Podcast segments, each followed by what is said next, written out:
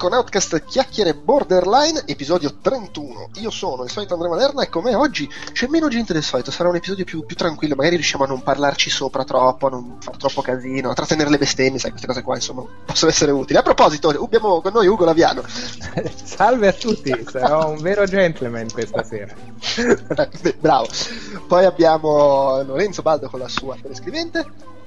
Ciao a tutti, oggi, da, da, oggi siamo dall'ottobre rosso delle comunità marine. Sì, tra l'altro telescrivente e Lazzaretto perché sei anche dolorante. Sì, è, è, la vita è una merda e un, so, soffro come un maiale e morirò. Sei stato colpito dal morbo dell'amiga. è successo. Che, è un, che è un morbo terribile, un morbo di una mediocrità disarmante, un morbo con, con chipset a 16 bit ma pochi colori, zero picchiaduro, è, è, ha le forme di Elfmania, quindi è un virus molto brutto. Comunque io mi sento subito invece di infrangere la cosa. Non ho interrotto, però adesso non mi piacciono le generalizzazioni. Quindi terrei a specificare che la tua vita è una merda. No, tendo a, questo è, no, è un distico, tendo a sottolineare che la vita è una merda. Vabbè, opinioni diverse, ognuno vede la vita a modo suo, insomma. Dai. Esattamente. Eh, ad esempio, tu, Alessandro De Luca, come la vedi la vita? Una merda, una chiavica. ok, bene. Tu, Maderna, così facciamo filotto.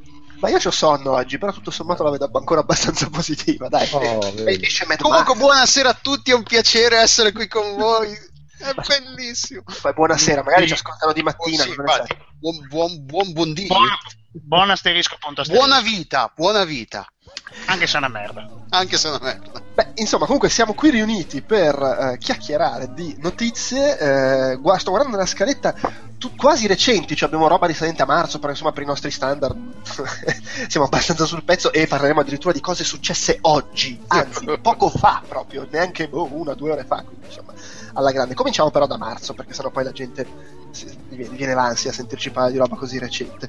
Eh, Alessandro, allora, eh, sì, questa riflessione sulla politica nei videogiochi. Eh, vabbè, questo, questo, è uno dei tanti articoli che poi sono usciti sulla l'onda corta, media e lunga del, di tutto il discorso di Gamergate.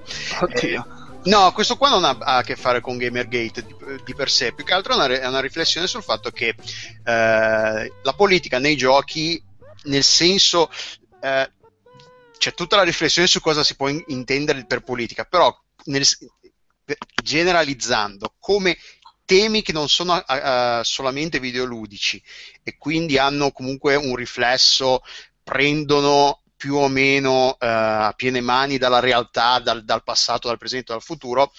Uh, I giochi che hanno questi temi politici, tra virgolette e non, comunque sono dei gran bei giochi.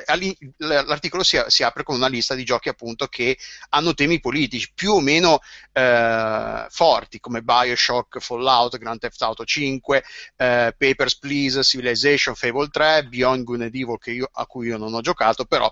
E questi sono tutti giochi che eh, fondano Uh, i propri, il, il, propria, il, proprio senso di esistere sul fatto che hanno questi temi politici. Paper, Papers, Please, per esempio, non avrebbe assolutamente senso senza il, lo sfondo politico quello, eh, del ruolo del, del giocatore eh, che, il ruolo che il giocatore ha all'interno di tutta la vicenda, altrimenti sarebbe solamente un, un, uh, un simulatore di catasto, qualcosa del genere. E immagino che chi dice fuori la politica dei videogiochi ritenga che Papers, Please fa cagare a questo punto. No, no, ma è, è quello la cosa assurda, perché non, uh, non è mai chiaro se questi gio- videogiocatori tantissimi, immagino che tanti di questi che dicono che la politica non dovrebbe stare nei videogiochi adorino Grand Theft Auto 5. Grand Theft Auto, Grand Theft Auto in generale come serie fa tantissima satira. Eh, dal 3 in poi, io i primi due non me li ricordo, non ci ho, ci ho giocato poco, però anche piuttosto giovane, quindi non è che abbia, potessi forse cogliere certi temi, però dal, dal 3 in, in poi la satira, la rappresentazione eh, più o meno politica non, non, so quanto, però comunque la rappresentazione della realtà e il voler prendere in giro certi, eh, cliché della società moderna. Eh, sen- senza Grand Theft Auto, senza tutto quello, secondo me, a me non piacerebbe altrettanto. Sì, sarebbe divertente magari andare in giro con le macchine, le sparatorie, però i dialoghi, la rappresentazione dei personaggi, il, ruolo, ruo- il loro ruolo, che scimmiotta eh, situazioni più o meno reali, non sarebbe la stessa cosa il gioco senza tutto quello. Bioshock, il, il primo e il secondo, uh, Infinite è il, è il, primo, il secondo è più deriva- derivativo, quindi magari è difficile, però Bioshock come serie, senza tutto il discorso dell'utopia, della, della ribellione contro il, il, capo. Cioè, se ci togli tutto quello, sì, è uno sparatutto bello con, inter- con meccaniche interessanti, però non lo portano. Sono, è il tema politico che lo porta oltre, che gli dà quella dimensione di interesse superiore. Quindi il, l'articolo è molto interessante, dice anche giustamente che ovviamente non tutti i giochi si prestano a questa cosa qua. Cioè, non puoi prendere la, puoi, puoi, puoi, divertirti a fare una teoria politica sul, sul, sul, sull'universo di Mario, il ruolo della, della monarchia, se vuoi, eh, il, il rapporto della monarchia e tutto il resto, però ovviamente non tutti i giochi hanno questa, eh, questa connotazione politica e non, non, la vogliono avere.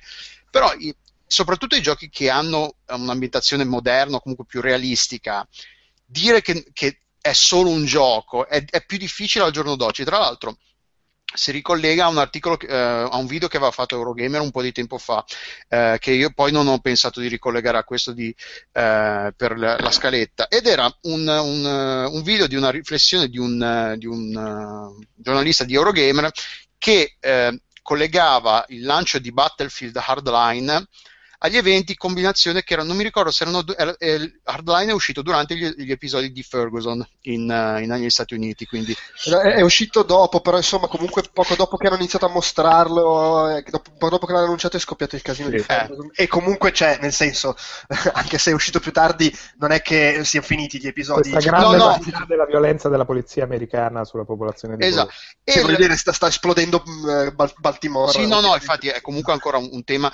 E il il, secondo me il, um, l'articolista ha sbagliato a fare il collegamento diretto tra Hardline e, um, e eve- quegli eventi particolari. Però a- aveva ragione nel momento in cui diceva riusci- è, an- è, ancora, è ancora possibile giocare senza farsi problemi a giochi di questo genere quando sai che cose del genere a, uh, succedono re- nella realtà cioè anche per dire Payday eh, il 2 ha questo se- stesso tema, cioè inter- interpreti i cattivi, i cattivi, interpreti dei, dei, rapinatori e spari ai poliziotti e a viceversa i poliziotti sparano a te. E Hardline ha questa stessa cosa, non c'è, è un, uno spararsi senza, il, senza, niente in mezzo, non c'è un, un, un, processo, non c'è nient'altro. Quindi faceva questa riflessione in cui se ti, pro- se ti fai dei problemi a giocare a questa cosa, non sei, è, è quasi giusto, è quasi normale perché la realtà, i videogiochi non esistono in una, in una bolla che è completa, completamente staccata dalla realtà. Nel momento in cui rappresenti, appunto, eh, ti, ti, riallacci, fai una rappresentazione più o meno realistica di quello che sta succedendo veramente nel mondo, volontariamente o involontariamente che sia, è comunque una scelta non politica, però è comunque una situazione che non puoi fare a meno che, che, che esista, non puoi negare che la, se la gente ti dice eh, ma questo gioco tu mi fai, spara, fai, sparare a dei criminali senza comunque aver, senza essere sicuro che siano eh, eh, colpevoli o meno e la cosa non mi va bene, non mi puoi dire è solo un gioco, perché comunque cose del genere stanno succedendo veramente nel mondo, quindi è, di, è difficile riuscire a dire è solo un gioco quando la, il, video, il videogioco sta presentando temi sempre più vicini a quello che succede veramente nel mondo. Ecco, per concludere senza andare troppo per le lunghe. Comunque sì, eh, e tra l'altro, secondo me, l'articolo chiude, l'ultimo capitoletto, l'ultimo paragrafetto dell'articolo è, è, è, la cosa più bella, perché effettivamente nel momento in cui to- tu togli dai videogiochi il tema politico, il,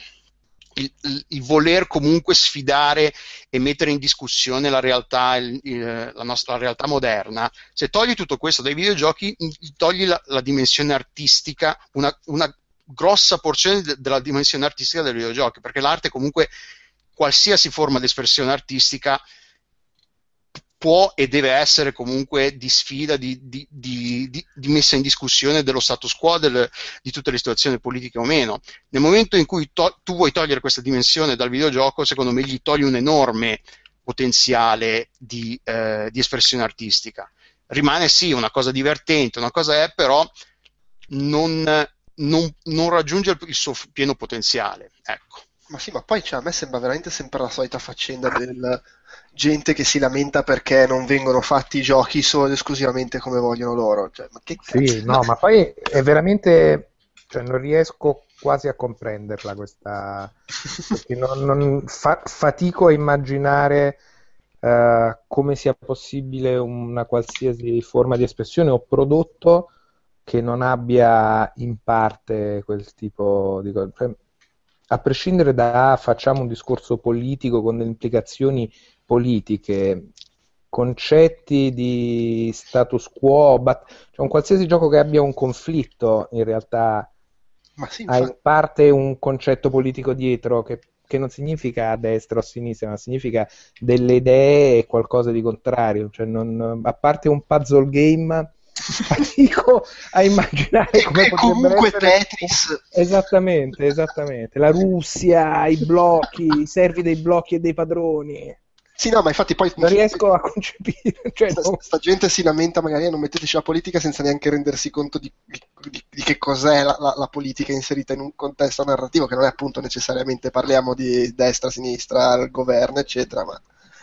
la politica c'entra anche un attimino di altri livelli. Ma poi cioè, Call of Duty è un gioco estremamente politico nel suo essere, una roba destrorsa americana, volete quello che vuoi, però lo è. Quindi la gente non volete giocare niente Call of Duty quest'anno, ragazzi. Cioè, vi rimangono no. forse gli sportivi, ma insomma non possiamo rappresentare tutte le nazioni, quindi facciamo tutte squadre immaginarie. Sì, e poi comunque la gestione dei contratti dei giocatori, insomma, eh, esattamente. Eh, eh, sì, sciopero ci quelli, eh, no, eh, Ma poi di ba- cioè, secondo me il concetto di base è uno ci sono i giochi che fanno discorsi e i giochi che non le fanno, quindi già di base hai della scelta. Ma poi anche i giochi che fanno discorsi. Bioshock, non te ne frega niente dell'aspetto narrativo, sociale, politico, quel che è.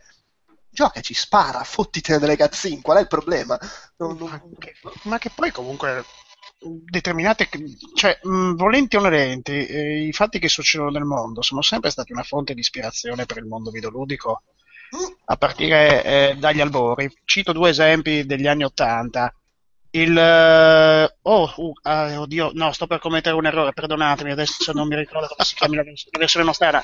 Insomma, vers- eh, uno sparatutto scroll in verticale Konami, eh, l'originale si chiama Guevara e da noi cambiarono completamente il, il, tutto quanto il contesto, era, era come i Berlinguer. No, no, ma cioè, segnarono tutto quanto il contesto e non, non c'erano riferimenti, non, non, c'era assolutamente nulla. Anche lì era intento parodico. Vole... Oppure Bionic Commando per NES versione giapponese, dove c'era il generalissimo Kilt con tutti quanti i riferimenti nazisti sullo sfondo, tutte cose che poi furono epurate nella versione occidentale. O, ecco, andiamo ancora più avanti, il fatto che eh, Contra da noi si è sempre chiamato Protector. di, di, di evitare riferimenti ai guerriglieri sudamericani e anche con la suddetta censura in cui cioè, gli esseri umani diventavano semplici robot e festa finita. Quindi, poi, boh, eh, si possono fare riletture politiche. Quella di Papers, Please è, è meravigliosa, secondo per quanto mi riguarda, è fu- fuori da ogni dubbio.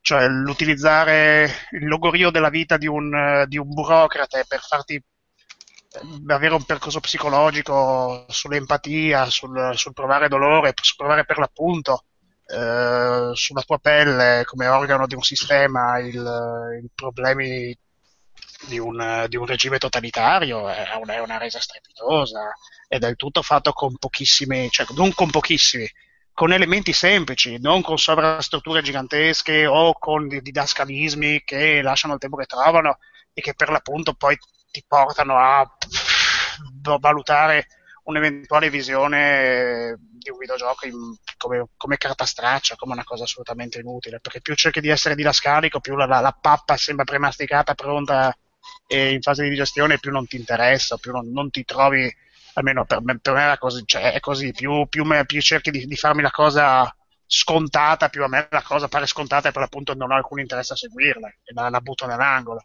Sì, ma a prescindere appunto da queste caratterizzazioni estreme e diciamo più mirate, secondo me i videogiochi l'90% 90% sono comunque una forma che esprimono un qualcosa.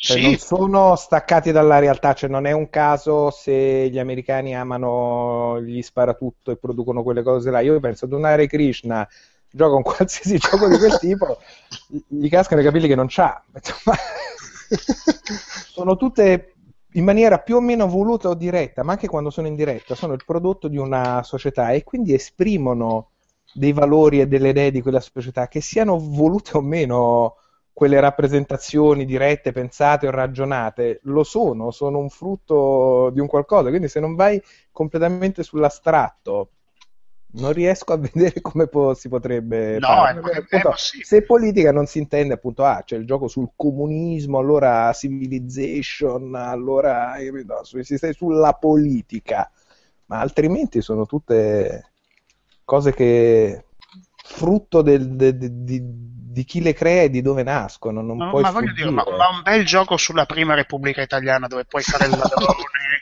dove puoi rubare, dove hai le quest con spadolini. ma- che- amici sviluppatori in ascolto, che, che tutto carpite, eh, fatelo, non so. un bel gioco sull'utenza di spadolini. Sì, è Knights of the First Republic, il morge Sì, con spadolini. spadolini, larger than life. Spadolini, martelli, e poi magari c'è la, la variabile, la gag di Beppe Grillo sul- sui socialisti, ma questi dove rubano, e quindi puoi metterci tutto. Ma sembra un gioco Tira le monetine a Craxi, quel bellissimo Che- livello. quella- quella scena meravigliosa. Rafael. Prendi a calci te a Falco, eh, cancella un'idea di Stefano Accorsi, insomma, tutte cose che possono avere un senso. Eh, a tal proposito, scusate, mi correggo, ecco, Guevara era Guerrilla War, sono andato a consultare Ah, il ok. video, quindi adesso, ed è, ed è SNK non eh, Konami. Eh, perde- perdiamo colpi, è previsto.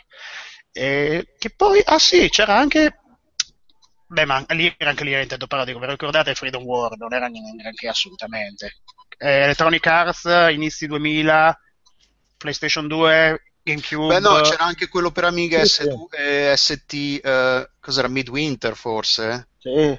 Anche quello comunque aveva, era, un era una, una simulazione di resistenza, se non ricordo male, qualcosa del genere. Vabbè, ma i contenuti politici, ma a parte voglio Sì. dire Metal, Metal Gear, tutta la Eh, serie. Metal Gear, il, il Ma dis- la gente, secondo me, che chiede queste cose non si rende conto che se si levasse no, la politica, però- 90% della loro ludoteca saluta.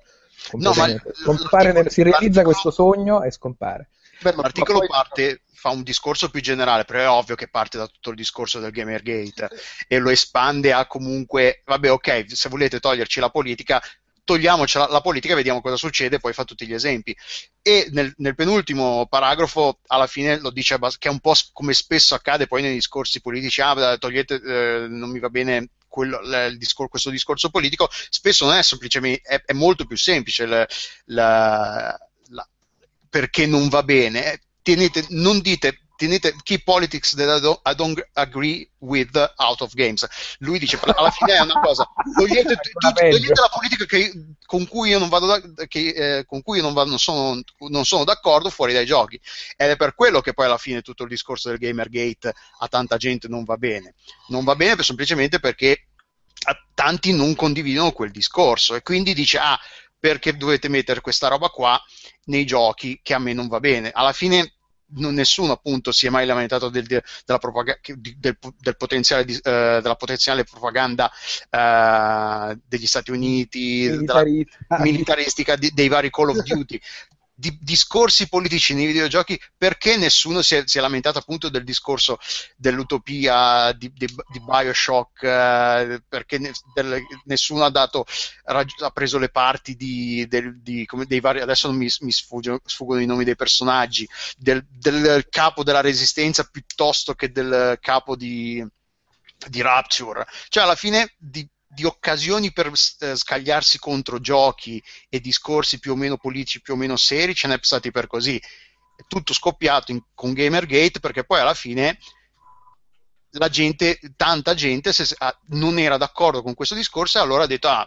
togliete non- la politica nei videogiochi non va bene perché sono solo giochi e allora si può dire un po' quello che, che si vuole nei videogiochi che è un po' anche quando qualcuno fa una battuta un po' del cazzo su un qualsiasi argomento eh ma era solo una battuta alla fine è quello il discorso. Però l'articolo fa bene ad, ad espandere il, il, discorso perché dice ok se la togliamo la togliamo da tutti e vediamo cosa succede. E, e viene un, fuori un, un, panorama veramente triste del videogiochi se ci pensiamo a, potenzialmente. Vai, ma c'è cosa? C'è il tweet di Total Biscuit che riassume, credo tutto, che Total Biscuit che è uno youtuber piuttosto famoso, insomma, credo sia uno dei più popolari, che dice inserire la politica nella, nella fiction, quindi in generale, proprio in qualsiasi forma di espressione, è esclusionari, che su, es, esclude, non so, e, e regressivo ma che cazzo stai dicendo? Cioè, secondo lui è sbagliato che ci sia la politica in generale, ah, sì, da, sì, nella, sì. Nei, nei, romanzi, nei film. Eh, vabbè, ok, allora proprio stiamo parlando con i rincoglioniti, abbiate pazienza. No, sì, perché poi alla fine eh, ce ne tantissimi di questi discorsi. They, uh, they want their games to, to, be hard to play, but not challenging to consume. Cioè, vogliono che il gioco sia meccanicamente difficile, uh, quindi da un punto di vista di meccanica di gioco, però che non ti, non ti metta che non ti faccia pensare, che non ti faccia riflettere, che non, non ti metta in, che non ti sfidi in, in, nessun altro modo, quindi che non, te, che non, ti metta davanti a temi. Ma se, lo, se, fai un discorso del genere per i videogiochi, è un discorso che può essere esteso a qualsiasi forma di, di intrattenimento. Allora, sì, sì, ma è la stessa. Vuoi che i giochi siano difficili da giocare e non da interpretare? Gioca a Madden e quando giochi a Call of Duty, a Bioshock e a tutti gli altri, salta le cazzine se non le puoi saltare mentre va la cazzina scrivi le tue cazzate su Twitter che tanto comunque lo fai cioè, e abbiamo risolto, eh? E non rompi i coglioni a chi invece e comunque premi, premi il tasto B per rendere omaggio alla bara. Eh sì, infatti, tra l'altro. Activision devi morire. che tra l'altro non, eh, non, puoi neanche non farlo, mi sembra di capire. Il gioco ecco, non va avanti se lo fai. Ecco, o... questa, questa, è la politica che ti viene imposta, questa è la merda. Cioè il fatto di dover mettere una cash in del cazzo e della merda che potevi risolvere da solo, ma che devi giustificare con l'interattività. Un'interattività inesistente che si riduce a un solo pulsante. Eh. Per fare cosa? Dovrei provare empatia in quel momento? Dovrei provare un qualcosa? No, provo semplicemente che mi fate pena e non toccherò un Call of Duty neanche con un bastone, anche alla luce di questo. che però, in realtà, secondo me, adesso poi smettiamo di divagare, quella scena involontariamente è un'ottima rappresentazione del, de, de, de, della tristezza un tanto al chilo che si prova quando vedi il soldato morto in tv. Sì, vabbè, premo B, sì, faccio sì, la lacrima finta e sono a posto. Carne da macello istituzionale, quelle cose lì. Sì, sì, poi c'è la parata, tutti con la bandiera e dopodiché andiamo a fare. Poi tutti a sparare e a uccidere altre persone. esatto, sì, tagli al, al, al musulmano. Vabbè, certo, vabbè, quelle mica sono persone, eh, sono... Eh no, le persone sono soltanto quelle con cui sono d'accordo io, gli altri sono mostri e devono morire, è chiaro. Sì, ma no, poi non vorrei fare la politica sbagliata e ce la fanno togliere anche dal podcast. Eh. Solo la politica che non piace a loro. Eh, beh, per, tra i, giochi, tra i tanti giochi che eh, vengono marchiati come politici e quindi vengono detestati c'è Gun Home, che, pe- che non ha molto di politico, anzi cioè, no, come politica nel senso più ampio del termine, cioè, non mi sembra che faccia un discorso. Ma guarda che c'è una storia di lesbiche, allora sei per, eh, i pari diritti, ma, ma Delu, ma che schifo. Oh, ma stiamo scherzando? Cioè, ci sono delle lesbiche e nessuno le impicca. E non, e non, gli si può neanche sparare in quel gioco, cioè, ma parliamone. Meno male Dov'è che la mia libertà di sparare alle lesbiche? Comunque non si vedono. Guarda che è incredibile. Ma... Sì, no, la cioè... gente è incredibile.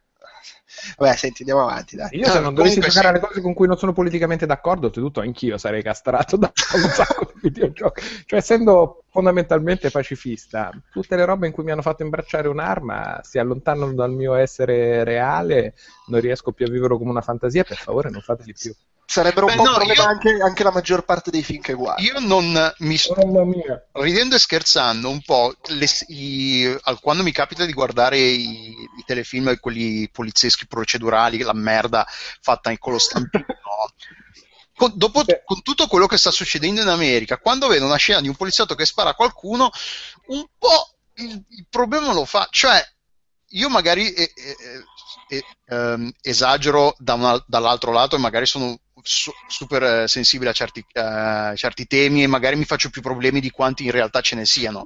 Però non, ignorare quello che, tutto quello che il, il progresso, tutto quello che sta succedendo altrove, quello che leggo, quello che sento, eh, mi sta un po' condizionando nel modo in cui eh, magari con i videogiochi non mi è ancora successo, però è anche vero che è un po' che non gioco un FPS a un Call of Duty, magari boh. No, ma anch'io un sacco di anni che non gioco con quello. Beh, ma è anche. Cioè, Cioè, buono, magari eh. è crescendo, sto invecchiando, è normale. eh, fa È che del- il primo termine, anche il secondo, volendo, ma Sì. va bene, eh, cioè uno prende Sì, sì, prendo atto del, della mia- del mio invecchiamento. anche l'importanza che vuoi dare al tuo atto di giocare con qualcosa che esprime quelle idee, poi sbattertene e divertirti e vederlo come un gioco, oppure no. L'interpretazione che gli dai te, l'idea che qualcun altro debba decidere cosa voglio giocare io, cosa debba consumare io, essendo anticensura, è una roba che mi manda i pazzi tutte le volte. Non ti interessa, non ti piace, non lo guardare, non lo comprare, non lo supportare. Lasciami il diritto invece a me di consumarlo. Tra, tra l'altro stai facendo un po' politica se decidi che si può e non si può fare questo. Ma no, ma è sempre Una così. è bella politica autoritaria. Vabbè, dai. Andiamo avanti. Andiamo avanti, andiamo avanti. Ugo, tu hai messo in scaletta questa Nintendo che scopre il ventunesimo secolo. In due puntate. Ah, sì? Ha scoperto il ventunesimo secolo a marzo e poi a maggio. vedi? No, il secondo l'ho, l'ho- linkato io, poi ce l'ho aggiunto Perché- io oggi perché l'ho letto. E... A marzo c'era il fatto di aver eh, Ah, scoperto il DNA. mobile. DNA, vabbè, ne vogliamo riassumere? Vabbè, dai, vi do tanto s- Eh beh, se ne è parlato, il mondo, i nostri ascoltatori sicuramente sanno già. Nintendo ha stretto un accordo con DNA, che è questo provider di content mobile, eh, servizi e roba giapponese, per cui Nintendo apre agli smart device, Nintendo svilupperà giochi per eh, per smart device, telefonini, iPad, Android, tutte cose con le proprie IP supportata da DNA, che è questa società giapponese che di questo si occupa. Oltretutto la notizia epocale non soltanto perché appunto ci ritroveremo come ci, ci siamo ritrovati Puzzle and Dragon eh, su DS dai patch ci ritroveremo Mario su quelle cose là, che è una cosa che magari fino a pochi anni fa o pochi mesi fa tutti pensavano assolutamente impossibile. Invece, secondo me, è un'ottima mossa questa e secondo me si delinea con il futuro della prossima piattaforma di Nintendo. Io vedo Nintendo che si stacca dal suo... Cioè, avere due piattaforme, secondo me, una portatile e una domestica, a Nintendo sono un po' entrambe una palla al piede perché non gli permette di concentrarsi su una. Secondo me la prossima sarà, ipotizzo, una roba ibrida. Tipo, entrare- tipo, per- secondo me importa, una- il, um, il- il- il paddone del Wii U è un po' l'esperimento. Secondo me co- il futuro dov- è quello, nel senso una cosa magari un po' fatta, un tablet più videogiocoso con controlli migliori. Eh beh, oddio, ma magari, lo quello, vedremo. magari- so. magari quello no, però il- concettualmente l'idea del tablet che molti attaccano alla TV Sì, con, sì, con la, sì, con la sì, presa. Eh, Sì, è, è l'ipotesi più ricorrente, ovvero un sistema hardware compatibile con tutti e due i formati o un formato solo e in più un, un gamepad che però a discrezione diventa anche piattaforma mobile. Io portarsi magari sarà una roba che sparsi. Su un eventuale sistema portatile, manda alla TV, però l'idea di Nintendo che ha sempre dovuto sviluppare su due fronti si è sempre ritrovata con due mercati diversi che magari in parte tutti hanno entrambe, ma magari no, e quindi ti ritrovi con dei titoli che invece potresti... cioè, ti dividi la tua enorme forza di sviluppo perché Nintendo per quanto ognuno si lamenti giustamente che escano pochi giochi. Nintendo di sua e le sue subsidiarie di giochi ne sviluppa parecchi e che si ritrova a dover supportare due piattaforme. Così può concentrare le robe più piccole le robe più da mobile quelli che adesso sono i box boy le cose farle uscire anche su una base installata estrema come quella di qualsiasi altra piattaforma mobile di quel tipo là, anche perché poi ne fa un sacco di giochi che non sfruttano per forza le caratteristiche uniche della sua console, anzi si è visto che fatica sta ancora facendo con Wii U a giustificare la diversità di quel sistema. Sta facendo i giochi DS su Wii U praticamente. Sì, oppure fa dei giochi deliziosi come Box Boy che non hanno neanche una briciola di 3D Eh, no, no, su, certo. su 3DS Beh, ma- che sono giocabilissimi in qualsiasi, su qualsiasi altra piattaforma, così ti apri le porte su quello. Finalmente riesce ad avere qualcuno che sa gestire dei servizi online, magari riesce a fare, speriamo di Dio, un account unico. No, no, cioè, è, già, è, già, è già gestire- pratic- è già praticamente annunciata, è una notizia che è uscita mh, pare giovedì o venerdì scorso, nel- dopo che è uscito il, bil- il bilancio dell'anno fiscale, Iwata ha dichiarato che con al- DNA stanno arrivando a usare un account unico con il quale ti potrai collegare Oh, da oh, controllare oh. lo storico degli acquisti e quindi entrare nel 2003. E, e poi oggi, Esattamente. oggi è uscita che, Non presenteranno nulla? no, che, la, che la prossima loro macchina sarà, sarà region free. Sarà possibilmente E- Region Free. e che. NX non sarà presente a Los Angeles e che eventuali quello l'avevano già detto prima, sì. e che eventuali specifiche che solitamente Nintendo custodisce come se fosse il Sacro Graal, cioè come se veramente fosse il segreto assoluto, dovrebbero fare capolino il prossimo anno se tutto va bene. Considerate che a distanza di 2 miliardi di anni non hanno neanche mai svelato ufficialmente le specifiche del Super NES, quindi vedete poi quanto potete crederci. Eh, detto, su, su questa cosa qua, sul discorso che si butteranno a, a pesce con tutte quante le IP sul mondo mobile, io tendo a essere leggermente dubbioso. Ho l'impressione che almeno nel primo periodo eh, i brand Nintendo avranno una funzione di semplice cameo o di Ma secondo me intendono quello, eh. Sì, quello che cioè, ti voglio dire, quando dicono con IP non significa che esce Mario. Galaxy sui pad. No, eh. Significa E- che Mario può essere l'araldo di alcuni giochi pensati appositamente per quella piattaforma. Scusate, Ecco. c'ho un attimo un mancamento perché mi sono venuti in mente Mario e Zelda per CDI.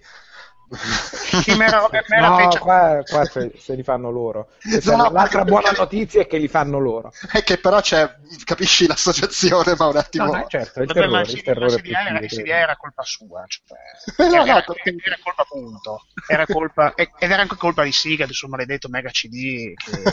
No, poi l'acquisizione, la co- coabitazione con Dina è importante perché si sono scambiate quote a vicenda, quindi non è semplicemente una partnership eh, Sì, no- non di hanno preso di rose, cioè Nintendo si è comprata il un 10% leproso. di DIN, quelli sono presi di DNA, quelli sono presi l'1,5% equivalente, insomma, con la stessa spesa di Nintendo, quindi insomma è un, è un- diciamo è una convivenza importante. Non, Sì, non, non- non- è un fatta accordo fra due moribondi, diciamo, cioè, sono due Mm, società mm, mm. assolutamente in salute e sono due colossi che si fanno, una joint venture per, eh, che può portare dei vantaggi da ambe le parti.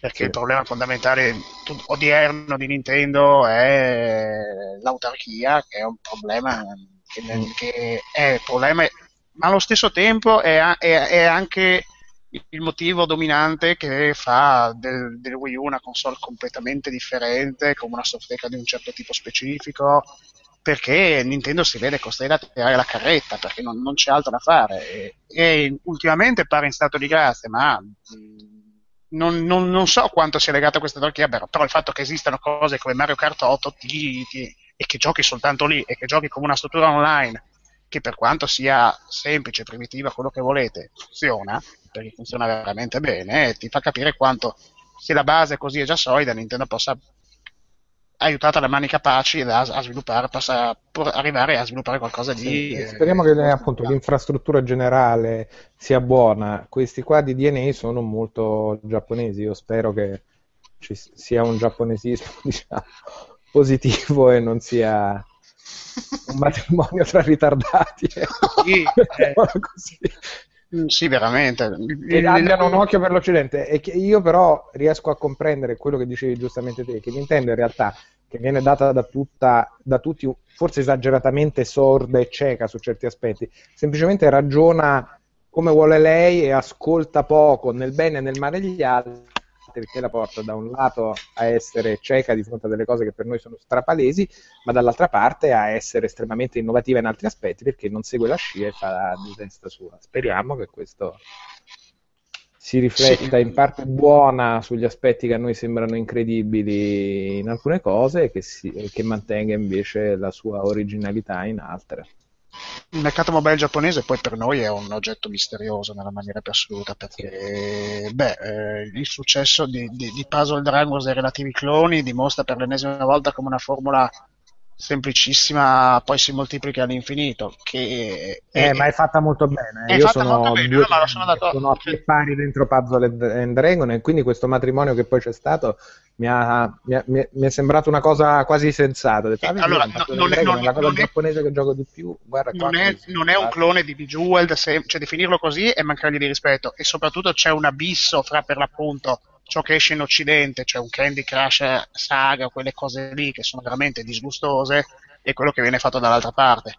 Poi ni, la, la Gungo Entertainment, che sviluppa Puzzles and Dragons, ha avuto la lungimiranza di fare mille più partnership con i simboli del Giappone trasversali da, dal, fume, sì, dal manga agli anime e quando ah, poi sono arrivate le espansioni a Super Mario, quando sono uscite le espansioni dei Cavalieri dello Zodiaco, quanto di Kenshiro, Kenshiro quanto... ah, quello di Kenshiro quanto mi sono divertito. Là, per esempio, mi hanno fregato, eh. su Kenshiro per la prima volta dopo due anni che ci giocavo, quindi poveretti, avrei dovuto farlo anche un po' prima, perché alla fine è un gioco su cui avrò speso veramente decine e decine di ore.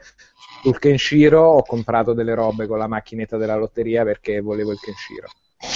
Non l'ho ottenuto, però ho ottenuto un sacco di personaggi. O Dragon Quest, ecco, per dirne un'altra. C'erano tutti quanti sì, mostri di Dragon sì. Quest, lo slime eh, e compagnia Ma poi è curioso perché trovi delle robe giapponesi che da noi non esistono, di compagnie giapponesi, mascotte di compagnie giapponesi che ti trovi questa roba. Ah, grande collaborazione ma, con ma mi pare Sarcazzo da Velletri. Uh, ma, ma guarda, persino, mi pare ci fosse persino la, San, la Sanrio con Hello Kitty, una roba simile. Sì, sì, sì, sì ce eh, che fai? Ti, ti, ti, eh, non, eh, non usi Hello Kitty, stai scherzando. Tutto, ma ti pare, penso che, penso che abbia valori 666, quindi sia è bruttissima. Comunque sia, eh, questo ti dimostra quanto per esserci dei simboli di questo tipo, come quel gioco sia diventato trasversale, cioè sia diventato comunque un simbolo che è riconosciuto da, non solo dai giocatori specializzati, ma anche perché il mercato mobile rispetto a quello casalingo si rivolge a un pubblico molto più vasto. Ma questa perdita oltretutto di singola definizione dell'IP la si vede anche avvenire in casa Nintendo, da, da, che fosse l'autocitazionismo di Animal Crossing con i giochi Nintendo, si è arrivati a Mario Kart che è diventato inconsapevolmente più o meno Nintendo Kart, cioè adesso ti trovi Animal Crossing, Zelda ed F0 e sono tutti dentro Mario Kart. È vero, Beh, non è così anche Super Smash Bros.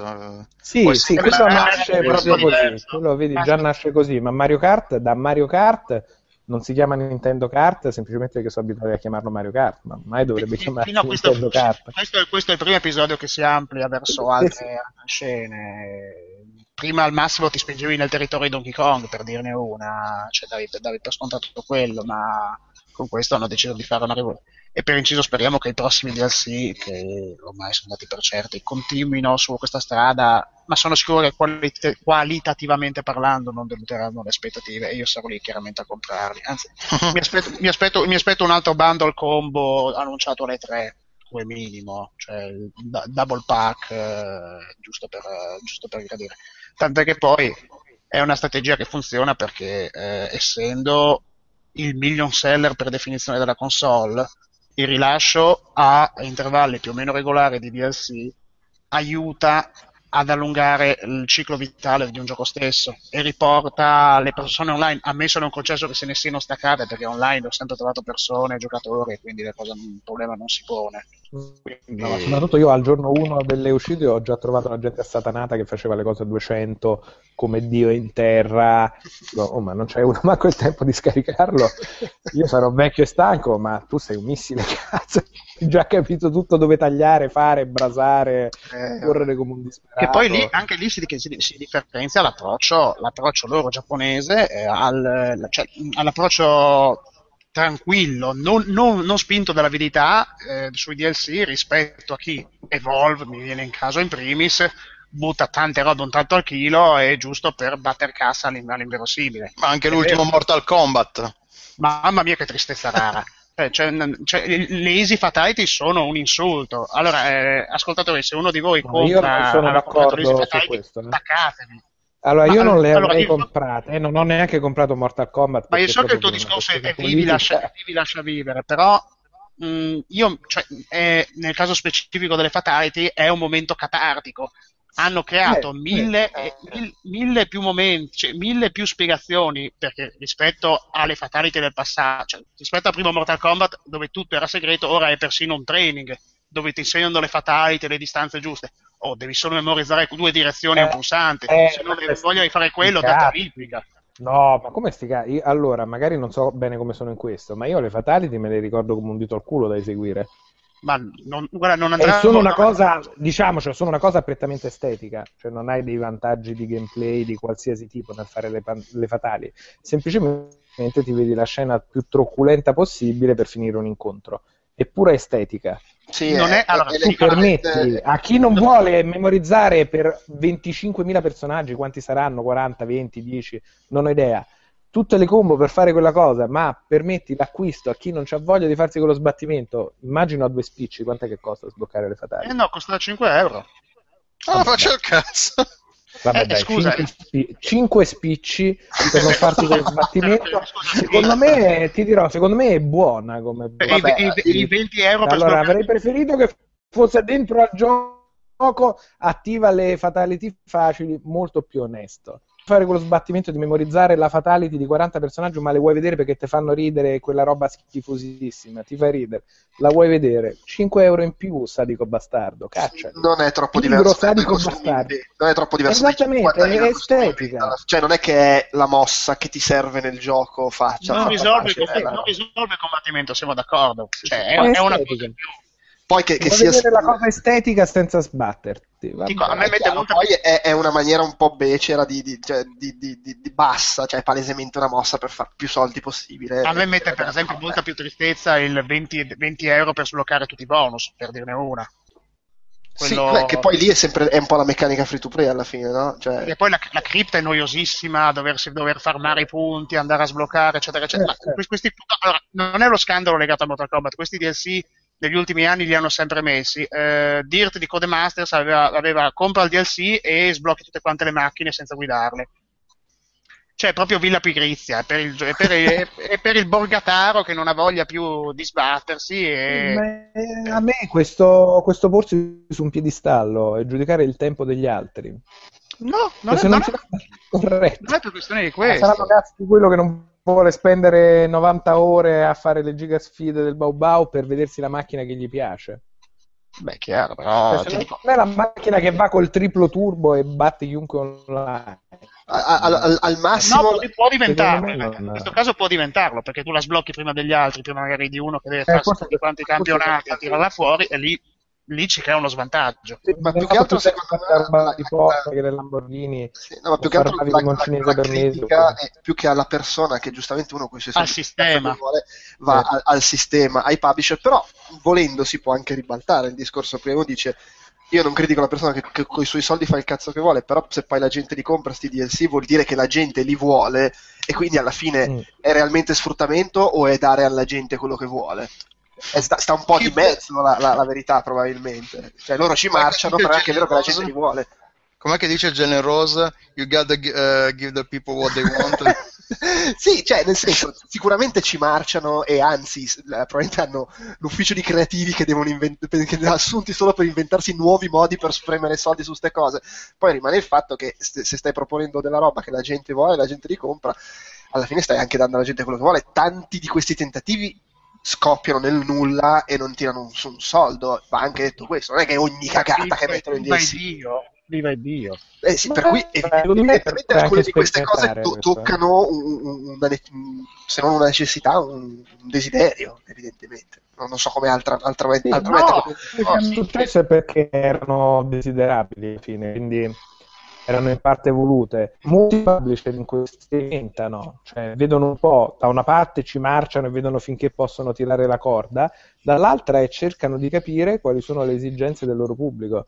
Se nessuno le compra quelle robe perché c'è un reale e sentito disgusto e schifo e la gente lo lascia sullo scaffale o il DLC non lo compra perché proprio questa politica mi fa cagare, ti assicuro che una volta dopo non lo fanno più.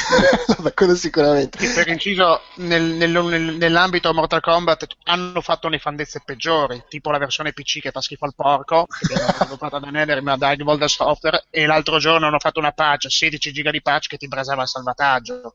Eh, vabbè, sì, poi ci sono Cioè, buono. 16 giga, cioè fenomeni di, di parastatali. Poi, come si fa? E, cioè, e lì la, la gente dovrebbe veramente incazzarsi il triplo perché non, non c'è, più, non c'è un minimo di risposta. Oppure, vabbè, o, o anche lì, Evolve 500 DLC, non era quello il problema. Il problema è che ti si mangiava il save se spostavi l'account, Eh, non potevi eh, giocare ho fatto, online. ho fatto un macello, ma ne avevamo parlato la volta scorsa. Sì, ne aveva parlato l'altra sì, scorsa, sono problemi ricorrenti. eh. Ma là se questa roba fa veramente cagare non avranno successo i DLC di Evolve. Qui è nata la Voglio- polemica perché era il gioco del momento. A, a me più Io che- l'ho comprato Evolve, ci ho giocato un tot e più che altro i soldi li avrei voluti indietro perché quattro volte su cinque che lanciavo una partita non riuscivo a lanciarla e sono stato metà del mio tempo di gioco a guardare delle schermate di caricamento di fallimento di connessione. Eh, quello- quello, mi fa, quello mi fa molto incazzare. I DLC non li ho comprati, sti cazzi, anzi avrei voluto avere- spendere il mio tempo riuscendo a giocare quello che avevo pagato piuttosto che preoccuparmi di quello che non avevo pagato e sarebbe uscito dopo. Sì, a me spiace, de- quello che in realtà mi dà fastidio dei, dei- dei DLC è che hanno, non dico ucciso perché se ne vedono ancora, però molto ridotto quello che erano le espansioni di quando eravamo Sì. giovani noi. Il Cioè, pacchetto completo che ti aggiungeva un anno dopo Ce ne tanta sono roba. L'ultima eh. grossa che mi ricordo è Dragon Age Origins, Dragon, Dragon Age Sì, però, Origins. però Dragon, Age- Dragon Age Origins era quello che aveva i, i personaggi non giocanti che No, no, no, Origins no. dicevano devi comprare il DLC per Era il forza". 2, era il 2 che ce l'aveva, se non sbaglio. la- la No, ma ce ne sono, Sì. perché per tipo Firaxis fa le espansioni ancora quelle belle fighe che ti cambiano il gioco e puoi rigiocartelo tutto da capo con tutte le cose aggiunte. Eh, le due le, le espansioni di Dishonored secondo me erano molto belle. Le Però- espansioni di Dark Souls 1 e quelle del 2, prima che uscisse il pacchetto completo Game of the Year, Scholars of the First cazzo, ma la prima espansione di Dark Souls è una figata abissale ed è un terzo 40 ore di roba. Minchia, Eh, era una tonnellata di roba fighissima. Il problema è che devi trovarne nella giungla, anche dello stesso gioco, perché per esempio Mass Effect 2 ha uno o forse due DLC che sono molto belli e una marea di Ah, puttanate. sì, è vero, è vero. Eh, eh, Sì. è- è un Infatti po' non ne ho preso nessuno. Borderlands è uguale. Però, però quello del- dello Shadow Broker è molto bella secondo me come espansione per dire è, è che devi sapere cosa andare a pescare cioè è, è È bella po'- anche quella della- dell'intelligenza artificiale, mi era piaciuta. Come Sì, no, temi. ma ma ce ne sono di belle ne, ne fanno ancora di belle è che è diventato più una cosa in cui fanno anche un Guarda. sacco di merda messa lì per Erano Facessero tutto insieme. di Borderlands, che era un po' Volendo, tra volendo, l'episodico e il... sì. volendo divagare, zombie un po' a tema. Volendo divagare si potrebbe fare una critica, ma non la faremo perché su- sul concetto stesso del season pass, ovvero pago in fiducia. In fiducia di cosa? Quando poi magari quello che esce più tardi eh, non vale i soldi che ho pagato e non è mer- meritevole di attenzione, ma è fatto in, in economia o fatto in villa pigrizia. Sì, Però, il season pass, cioè, allora, il season pass secondo me ha senso se sei uno che. se- no, il season pass magari ha senso se sei quello che gioca per 12 mesi a Call of Duty, sai che tanto alla fine le espansioni Ah, le ok, prendi. E quello vabbè, sì. ok. Sì, in altri casi forse è un po' un. Ma in genere c'è sempre. Là è sempre che uno condanna se stesso in parte le proprie tentazioni e debolezze, Eh, cioè chiaro. questo predare sulla debolezza. Ma il season pass non è l'obbligo, è la, la promessa che risparmi un po' pagando anticipatamente, tipo il pre-order, eh, pagando anticipatamente qualcosa che ancora non c'è.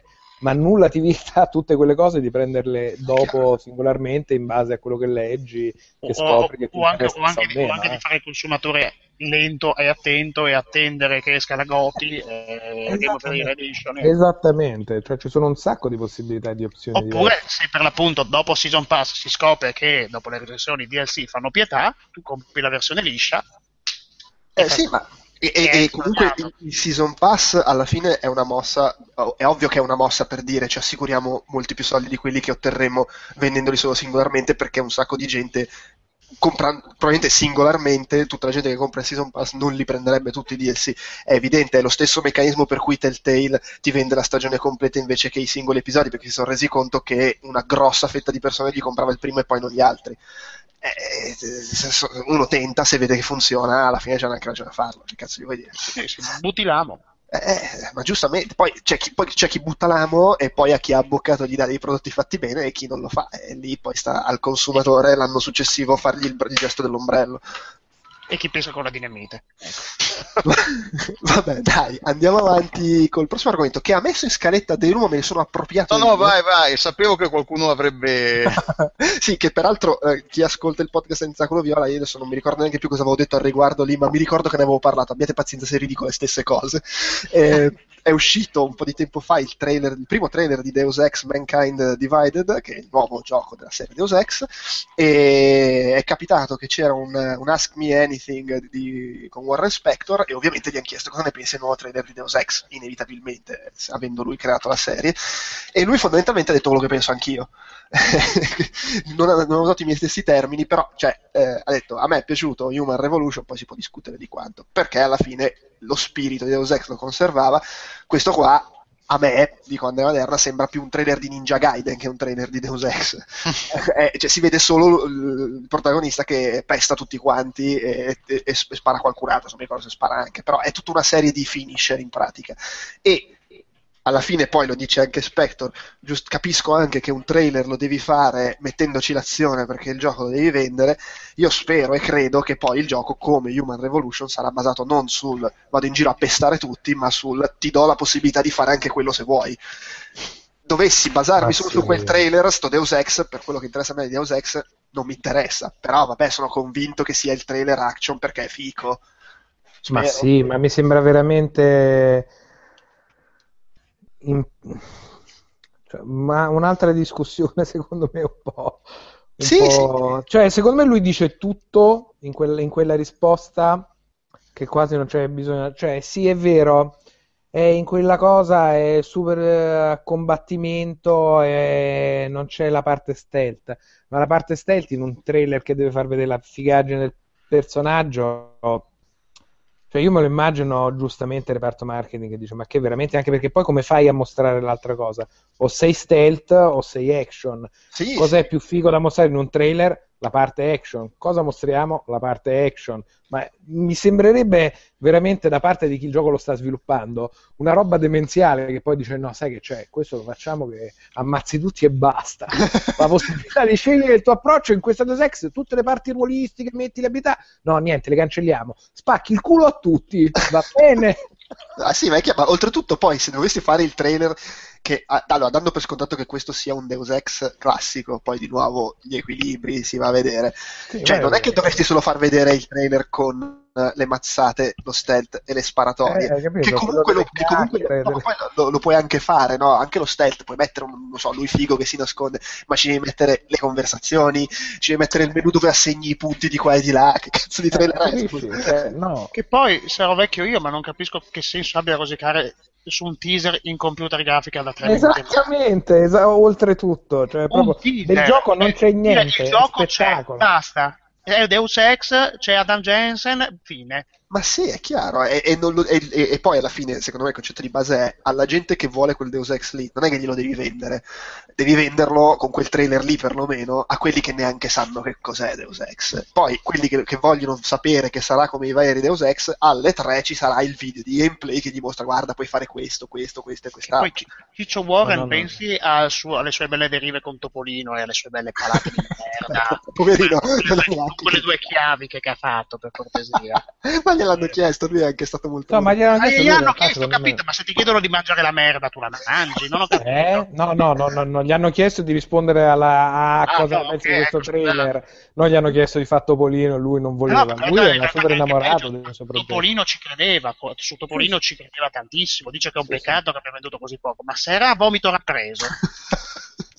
Il 2 era una roba di un imbarazzo più totale. Provavi, provavi la demo e ti veniva l'iterizia. C'era proprio un platform brutto, derivativo, sconclusionato dall'inizio alla fine, eh, ma non era la No, visione. magari il problema fosse stato che era derivativo. Io avevo- che si avevo- controllava di merda. Avevo Paperino con la- col, becco in- col becco d'acciaio, Pippo che faceva le seghe coi piedi. Sì, ho capito, e queste cose non te le hanno fatte passare e hai fatto una Beh, roba. ma vedi quante scelte? Io, per esempio, non ce l'avevo. Pippo che faceva le seghe coi piedi. Vedi quante sfaccettature che ti Eh, ma? Disney, Disney ha detto che era sconveniente che Pippo facesse le seghe coi piedi. E E quindi Pluto perché no? Perché Pluto non può fare i pompini. Eh, eh, eh, perché è un cane anche lui, no? Eh. Pare li farà Adam Jensen in Mankind Divided, però... Le seghe con i piedi, oltretutto, che E- e cioè, i piedi prensili, essendo tutto Il problema cibernetico. è che, che le morirai in una fatality idea. perché andrà a fare i pompini a te sull'uomo d'acciaio. Quando, quando devi, devi convincere la guardia a farti entrare c'è l'opzione pompino. Pompe Eh, col buono, buono. E io, per esempio, per esempio, perché no? Perché no? perché dico io? Io gli dico perché no? Cioè, uno magari ha messo tutte le stati in pompino. Cioè, voglio finire il gioco succhiando l'uccello il più possibile. ai robot, anche ai robot, anche ai mech. che sono io sono pacifista, fate l'amore, non fate la guerra, fate i pompini, non sparate ai cristiani. Ma poi tra Buono l'altro buono. la, la- conversazione è proprio così. Senti, devo entrare qua e non posso farti entrare, ma ti faccio un pompino. Ah, ok. Ah, beh, allora ok.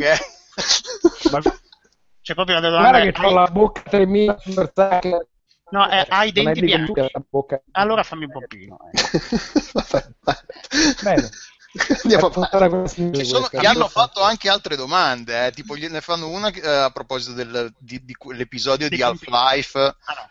che avevano in sviluppo a Junction Point.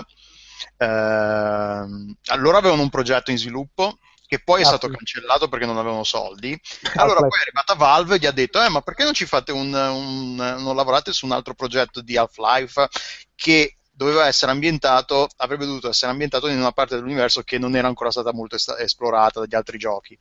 Ehm, eh, Spectre poi dice che avevano aggiunto altra roba loro, non, solo, non si erano limitati, che avevano messo, avevano tipo inventato la magnet gun, la, la pistola magnetica, come la vogliamo tradurre. Eh beh, sì, quello è. Però poi il eh, Valve ha deciso, no, niente, lasciamo perdere e quindi eh, niente, finito lì, il- loro non l'hanno sviluppato e il gioco... Guarda, Ma che mi stai a riciclare Topolino qua? Guarda che lo vedo che è Topolino. Epic Eh, non lo so perché quando- con la quando- gun, non dicono, non, non mette date, quindi non si sa bene quando eh, nel- nel- nel- nella vita di Junction Point, quindi ha tutto il, tutto il discorso di, di- eh, come cacchio che si chiamano i titoli di Topolino che hanno fatto uscire loro. Eh, Epic Mickey. eh, Epic Mickey e tutto il resto, non, si- non dice bene se era prima, durante e dopo Epic Mickey, non, eh, non si sa bene se al posto del, del pennello avevano la, la magnet gun, ma che è sta roba? No, non- però sì, alla fine... eh, però sì, sono tante le domande. Eh, gli chiedono per esempio perché non ha mai lavorato con Richard Garriott e Steve, Steve Jackson, eh, eh, però che sarebbe stata una cosa divertente. Ehm, però sì, la- la- di domande gliene fanno veramente una Vabbè, marea. eh, queste robe sono abnormi. anche. Comunque, vabbè, metto il link nella Ask me scheda. anything, eh, giustamente. tipo anche, fa- ti faccio un pompino. Ma perché ad Jensen non fai pompini? Perché non, perché non gliel'abbiamo chiesto? Vedi? Non sapevo ci fosse stato l'ama. eh, eh, ma lui avrebbe risposto: Non sono io il designer del gioco. E neanche del pompino. Anche della- Ma il design, chi è il designer del pompino? Eh, È nato prima la pompa o il culo? Eh, Stavo per dire una cosa estremamente blasfema e mi sono fermato. Sta- sai che l'ho pensata anch'io? Vabbè.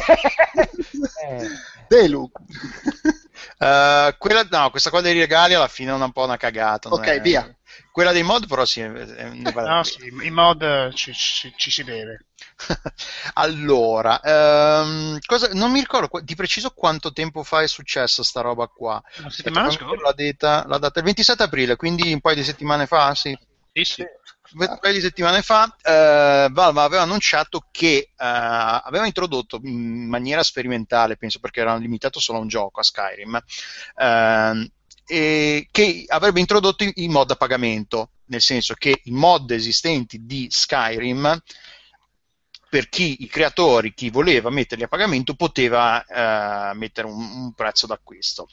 La cosa ovviamente ha, ha scatenato un casino, per- perché come succede sempre in queste cose, succede sempre un casino, sia che sia una cosa positiva sia che sia una cosa negativa. In questo caso, secondo me, il casino è stato giustificato nel senso come poi loro hanno, perché poi non so ehm, eh, dopo quanti giorni, ma in- penso in, po' in, in questione di giorni, eh, Valve ci ha ripensato ed è tutto è tornato come prima. Se non ricordo male, la, la mozio- eh, il lunedì dopo è tornato tutta la normalità.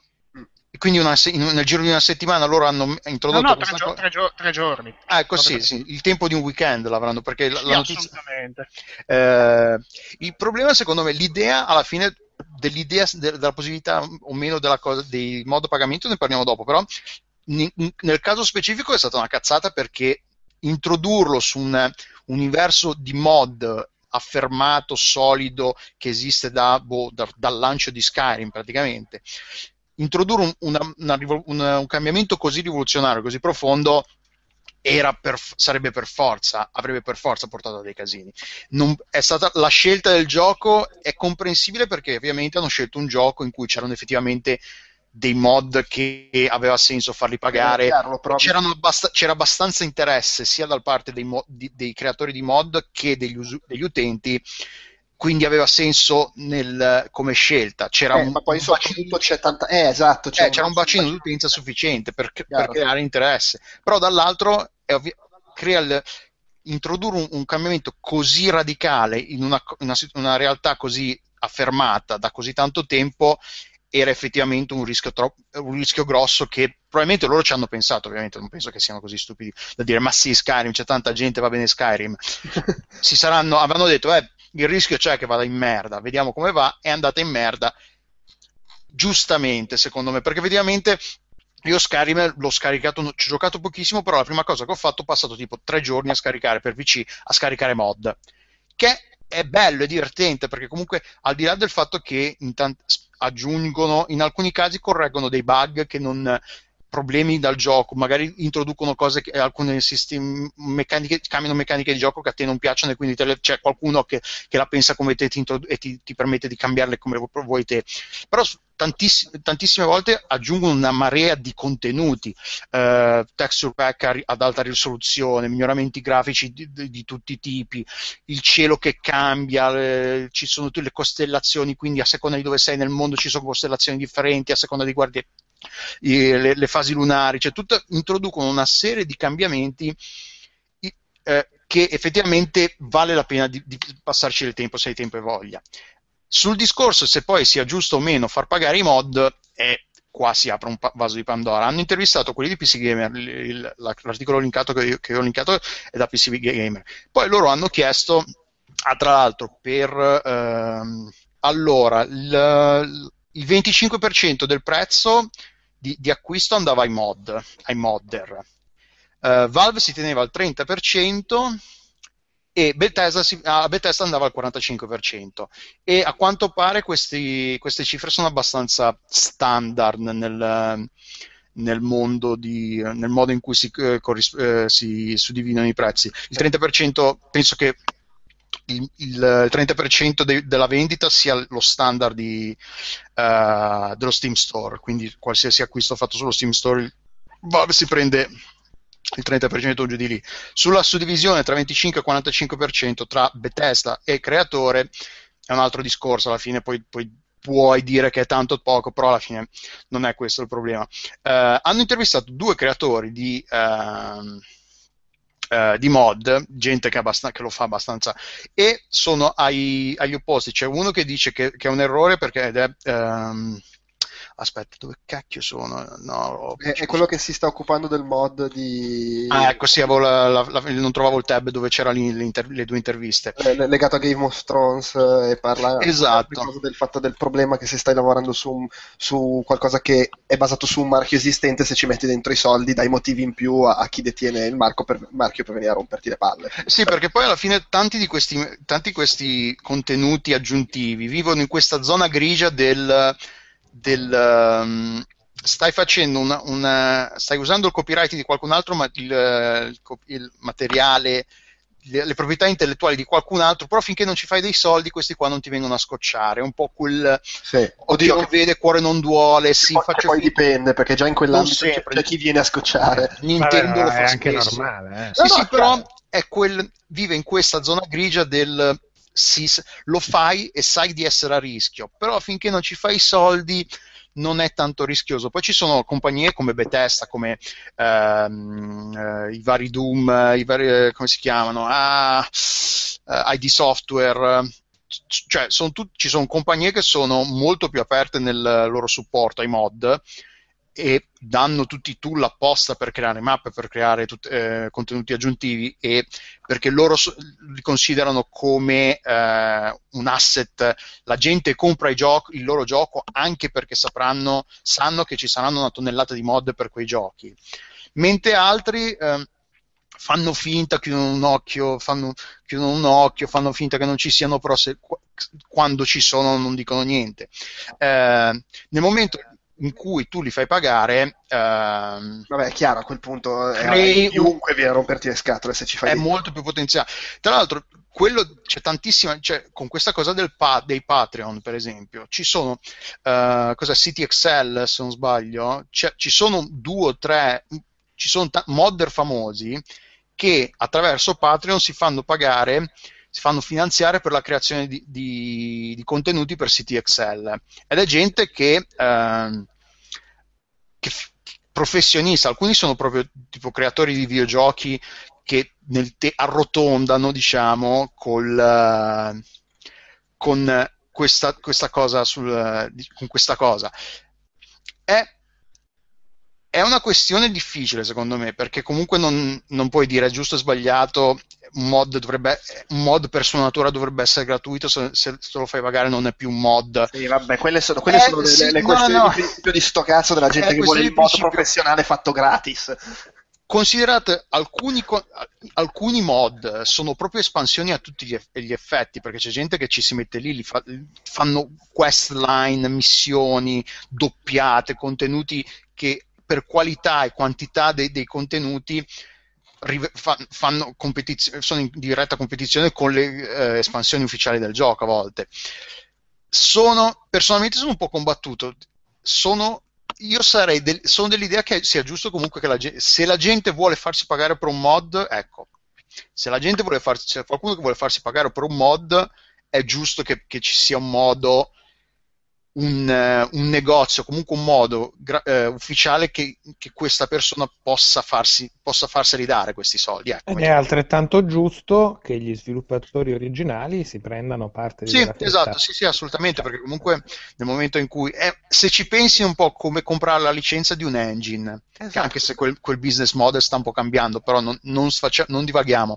Eh, nel momento in cui tu compri la licenza di un engine, tu stai già, hai già dato stai già dando i soldi a, a eh, Epic o chi, eh, o chi, altro, quindi non, ti vengono, non gli dai poi una porzione delle vendite del tuo gioco.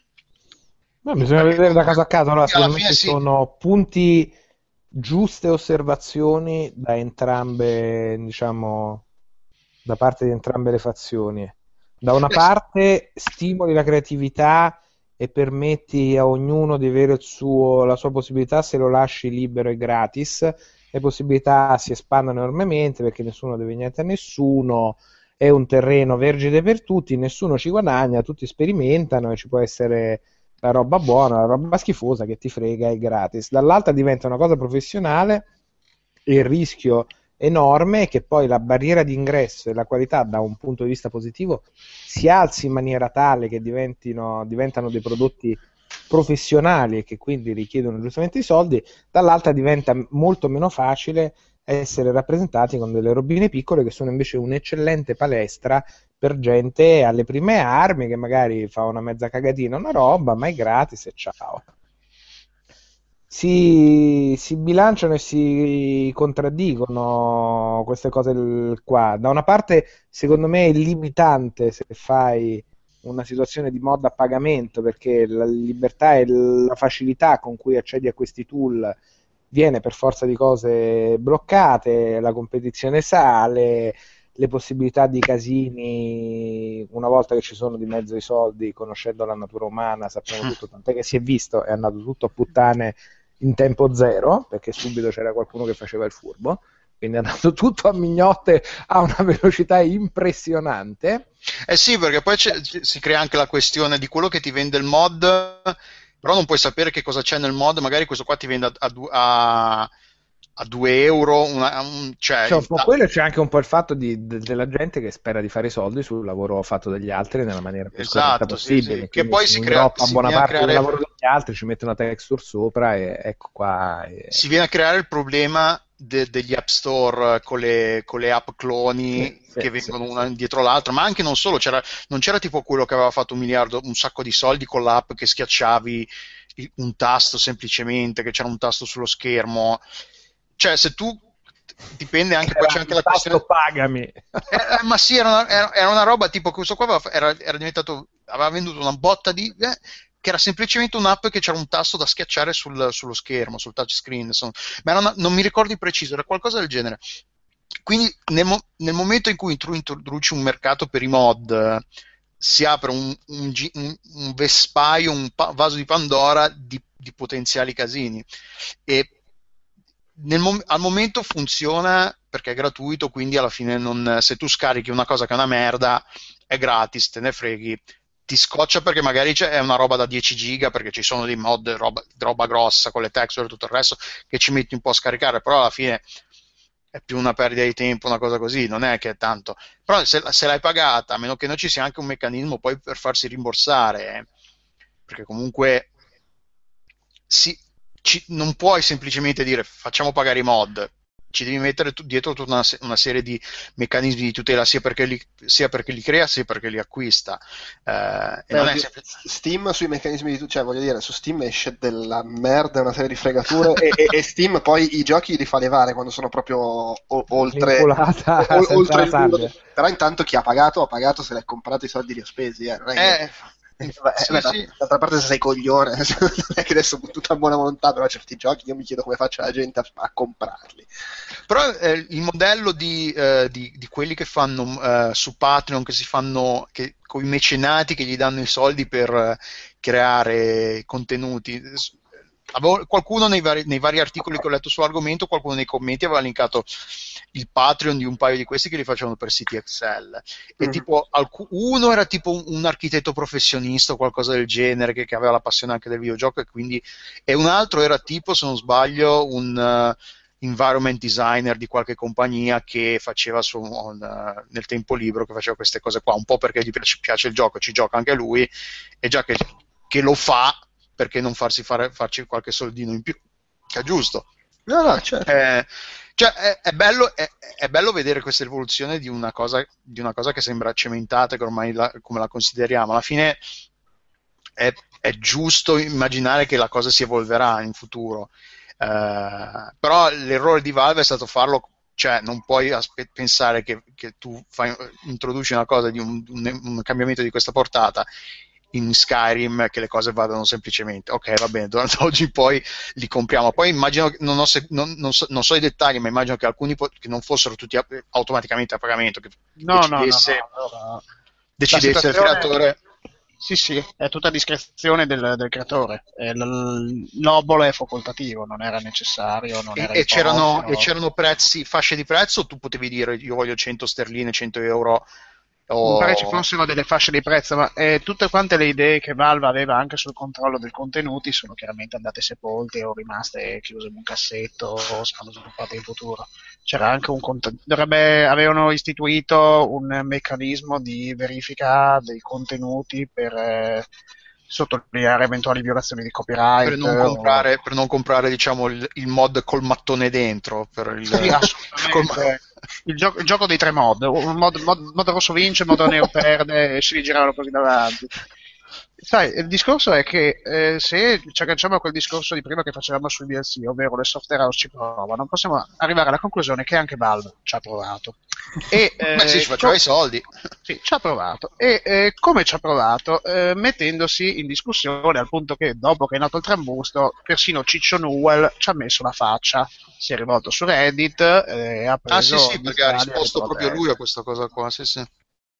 Poi Valve ha visto la discussione, ha visto come soffiava il vento e boh, dipende da come volete interpretare la cosa, quindi diamo subito le nozioni, per paraculismo barra tutela del mondo PC ha deciso di ributtare tutto nel calderone, di, di, di, di ripristinare la situazione come era in partenza e soprattutto di eh, dare un, il rimborso a chiunque avesse comprato eh, le mod. Nel frattempo, poi, in mezzo al discorso, si sono inserite anche le eh, opinioni di Gary Newman, che è l'autore rispettivamente di Gary's Mod e di, in tempi più recenti di Rust, che ha una storia mh, che entra per l'appunto, è mh, cascapennello sull'argomento. Gary's Mod eh, quel, quel, quel, eh, kit creativo basato sul source dove puoi prendere tutti quanti i modelli di Half-Life 2, girarteli come ti pare, costruire delle situazioni surreali, era nato come una mod gratuita, ma eh, era piuttosto limitata. Poi Gary Newman l'ha, l'ha, sviluppata in lungo e in largo e ha chiesto qualcosa a pagamento e, la, e le persone erano contente perché comunque ritenevano di avere eh, per la cifra sborsata un determinato prodotto curato, aggiornato e, e, e andava avanti così. La questione è che lui fondamentalmente la poneva in maniera molto semplice, ovvero se le mod non vi piacciono, non le comprate, comprate soltanto quelle che ritenete vi diano determinati valori in base a quello che per voi è giusto e alla fine se, siete, se, se il concetto vi fa schifo ma volete giocarle per forza senza spendere niente che vi devo dire piratatele e fasta finita lui chiaramente faceva l'avvocato del diavolo, una persona che entra nel, che nel meccanismo e che ha diritto comunque, pur essendo all'interno del sistema, a esprimere la sua opinione, come aveva fatto assolutamente con Garber, l'aveva fatto sul suo blog, non eh, imponendo, non imponendo la sua opinione, la sua visione a, a livello globale. È chiaro che effettivamente le mod nascono con uno spirito libero, nascono con eh, un'idea di eh, scoprire dei particolari che, essendo il codice manipolabile come ti pare, puoi assolutamente trovare, cosa che su console, perché sono degli ambienti chiusi, è eh, almeno a livello ufficiale impossibile. Poi è chiaro che anche lì di mod ne abbiamo viste una di cotte di crude, se vogliono modificare qualcosa ce la fanno senza problemi, ma non è, non è così semplice.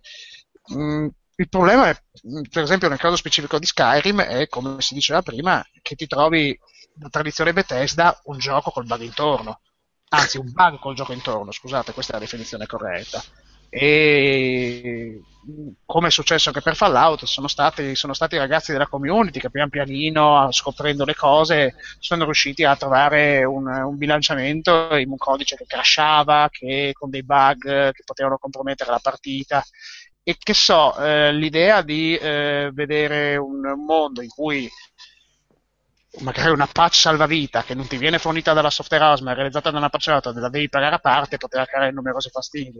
Oltretutto il concetto è che eh, veniva allo stesso tempo meno l'interesse e la funzionalità di Steam Workshop, l'infrastruttura di Steam che ospita tutte quante le mod e che è collegata al singolo gioco. Intendiamoci, Steam è, da quel punto di vista è comodissimo, è, è, una mano santa perché all'interno del gioco hai subito nel menu tutto quanto, puoi decidere quando scaricarlo, come scaricarlo, si configura in maniera automatica. Probabilmente se le mod a pagamento fossero, avessero perseverato su Steam sarebbero nati semplicemente a lungo andare, suppongo, del, come ci sono sempre stati, de, delle, cioè, delle, realtà come ModDB o comunque dei, dei, portali dedicati alle mod da scaricare gratuitamente, da installare. Quindi fatta la legge trovata l'inganno, per dirla, per dirla per, a me se non concesso che poi non, non, fosse, non, ci fosse in programma una specie di sistema di verifica del, del codice delle mod lì è la questione.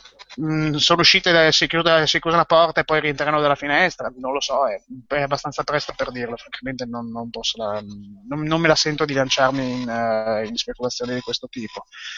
Da, dal, dal, mio punto di vista è, è, una buona cosa che Valve sia tornata sui suoi passi in maniera più assoluta. Mm, trovo che il, il ripristino della situazione sia una cosa assolutamente corretta. Mm, poi ribadisco, vedremo quello che succederà. Sì, poi magari rimane un ambito in cui non è detto che non si possa provare a fare qualcosa, semplicemente con, con, in modi diversi. Beh, il Patreon secondo me è una cosa molto molto interessante eh, come, come, forma di pagamento. Magari il, il mod in sé esce gratis, però comunque se ti interessa lo puoi finanziare in qualche altro modo, i soldi glieli dai. Sì. Tra l'altro, poi ci Secondo me è buono, infatti, questo è molto Mi buono. applica su un sacco di cose. Per l'idea di qualcuno che da un punto di vista lo fa amatoriale e che invece possa diventare una professione. Cioè, in questo secondo me è un po' un peccato se si perde la possibilità Beh, pensi, di, di, finanziare in ogni modo questo tipo di, di creazione. Perché, Anche perché c'è un sacco di gente di talento che magari abbandona perché lo fa per un tot di tempo, ma poi conto e eh. lo fai per passione e basta. A un certo punto devi portare, devi mangiare e, e quindi è, per questo dicevo prima che ci sono punti a favore da entrambe le situazioni. Se diventerà in un altro modo, ben venga, perché la possibilità di pagare chi una passione, perché una passione la trasforma in un qualcosa a cui può dedicare anche volendo il tempo necessario per farla diventare una professione è, è buono, cioè è un ottimo modo per entrare n- non per forza soltanto amatoriale a gratis, nel senso di a gratis, ma di fornire un servizio che è giusto che, che possa essere pagato e che ti possa sostentare. Sì, il problema è che però nel momento in cui diventa una professione si mette in mezzo giustamente il discorso che... La casa originale è, è quello che è interessante che è possa lì, essere è, un dividere gli introiti. Esatto, cioè nel senso lì aveva senso il discorso creiamola come cosa ufficiale su Steam, sì, cioè dare sì, la sì. possibilità di farci dei soldi senza avere poi le ripercussioni de- della Bethesda di turno e dici oh ma che cazzo fare? Eh, quello, quello secondo me ha senso, al di là del fatto che poi giustamente eh, Alessandro citava Counter-Strike che è nato come mod e poi è diventato un prodotto commerciale e ce ne sono tanti così per dire eh, oddio c'è un vuoto il, quello vabbè ma Days Daisy che, che, era, che, era, per anno, ma anche coso uh, di ah oddio dai il gioco dove c'è la voce narrante che ti dice vai a destra e tu puoi andare anche a sinistra Uh, The Stanley Parable. Esatto, The Stanley Parable. Era un mod, poi, cioè ci sono tanti casi così, però io penso magari a quei mod abnormi, magari anche bellissimi, che vengono sviluppati in dieci anni perché la gente lo fa. Black Mesa! Per... Eh, sì, che è cioè... uscito in, uh, in early access tipo adesso, due C'è, giorni fa. C'era anche quel mod pazzesco di Deus Ex di cui avevamo parlato nella, nella, monografia, che è uscito tipo sette anni dopo, una roba del genere. Cioè, sono cose che magari un, con un sistema del genere potrebbero raggiungere a compimento in tempi più umani e, ed essere magari anche belle cose da giocare. Secondo me è, è, è, è in quest'ottica qua che è un ambito che ha senso esplorare. Il mod ha ancora, col mod a pagamento c'è il rischio che si perda anche quella funzione di introduzione al mondo dei videogiochi, perché ci sono tanti modder che hanno trovato poi lavoro nel mondo dei videogiochi grazie al loro lavoro, eh, creatori di mappe, map designer. Per Ma si perde veramente? No, no c'era un po' il rischio. di più. Esatto, perché okay. invece di dover fare il tuo mod gratuito e poi un publisher decide di finanziarti per farti fare il gioco, fai direttamente il tuo mod come prodotto eh, commerciale. Ma in realtà c'è, c'è, un rischio che venga fuori quello che non venga, che venga che fuori sia... Greenlight, Greenlight 2 ritorno. Cioè, no, chiaro, sì, sì, sì. Ovvero una, una, se cioè Greenlight è cominciato in una determinata maniera, ora vi sfido uh, a trovare qualcosa che sia veramente meritevole di attenzione, non spulciando paginate e paginate di Chiaro. merda, sterco e diarrea. Noi stiamo parlando nell'ottica de- de- degli aspetti positivi che la cosa potrebbe avere, poi ovvio che come tutti gli strumenti puoi trasf- stuprarlo e farlo diventare lo schifo. Con la cosa a pagamento io ho paura che però se ne limiti un po' la, la diffusione, forse è quello. Se un prodotto, nel momento in cui diventa a pagamento, la gente c'è molta meno diffusione perché la gente non è, no, non è, è disposta. Eh beh, però, no, no, cioè... però, è una scelta tua, è la scelta sì. che c'è in qualsiasi ambito in cui decidi faccio questa cosa gratuita o faccio questa cosa cercando di fare un prodotto commerciale. Cioè, quella è una scelta che, che c'è, mod o non mod, sì, sistema sì, sì, eh, cioè, è anche uno stimolo a fare un qualcosa di meglio perché valga i soldi che costa. Sì. Cioè, il, il problema alla fine è, è, di base è che determinate cose se non puoi permettere di farle diventare il tuo lavoro, non riesci a farle e ci sono i 50.000 casi di giochi indie sviluppati per 3, 4, 5 anni e che alla fine sono arrivati a compimento quando Sony o Microsoft hanno deciso di metterci soldi. E dipende un po' da quello che vuoi fare alla fine, da che tipo di progetto hai, da, da, da mille cose. È chiaro che se è semplicemente il passatempo che fai nel weekend, vabbè, punto. tipo, tipo Outcast per dire, non è esattamente una roba con cui si spera di far soldi, va bene così com'è. È un mod, Outcast. Esatto, Outcast, è, Outcast, è, un mod, esattamente. va bene, ehm, direi l'ultimo argomento di attualità, attualità totale, perché proprio si è verificato oggi mentre registravamo, cioè mentre registravamo, poco prima che, che, registrassimo, anche se se ne parlava da tempo, magari ricorderà chi aveva ascoltato l'Outcast reportage sulla GDC dell'anno scorso, che eravamo stati al post mortem di, di, Symphony of the Night, anche se non, è, non, aveva detto che era di Symphony of the Night perché poi Konami magari rompeva i coglioni, poi aveva appena lasciato Konami, Koji Garashi.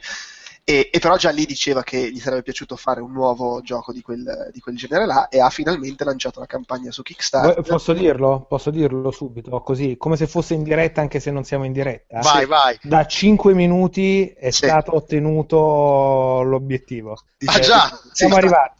Siamo mezzo, milione, mezzo milione di dollari 4.000 dollari su 500.000 in 6 ore? Tra l'altro che il record fatto... ce l'ha però la serie tv di uh, Alan Tudyk uh, e... no, perché loro mi sembra che nel giro di non so quanto hanno fatto un milione di dollari, hanno fatto il gol nel... Ma tra l'altro, mentre Ugo lo diceva era 503.900 e mentre finiva la frase è passato a 504.300. Ecco, comunque se non è il primato assoluto in ambito videoludico è comunque credo della top 10 di celerità. Vabbè, sì, sicuramente è andato bene e così a occhio farà un bel po' di soldi. Che poi è il... a parte fatto a me fa morire che lo chiama Igavania perché proprio non voglio avere neanche il minimo dubbio che mi vengano a rompere i coglioni, non lo chiamo Metroidvania. e lui lo dice fin dall'inizio che ha già dei finanziatori pronti a, a, mettergli soldi, a dargli garanzie per lo sviluppo del gioco e che la campagna su Kickstarter è soprattutto per dimostrare che c'è un pubblico che lo, che lo, aspetta. Secondo me, oltre a dimostrare che c'è un pubblico che lo aspetta, se il trend è questo, arriveranno anche un bel po' di soldi, così a occhio. Intanto buono, continua a salire la lista buono. Buono, sono molto felice, sono molto felice. credo, credo che potrà arrivare, arrivare, a livelli di Mighty Number no. 9, se non anche conquistare eh, sì. più danari. Sì. sì. Tra l'altro sarà un, uh, fra le cose che eh, si vedono qua sulla descrizione, sarà il primo gioco nato su Kickstarter del quale esisteranno copie fisiche per PlayStation 4 e Xbox One? Mm. Ov- ovviamente eh, sì. No, ma anche Mighty Number allora, Mighty Number 9 sì, dopo.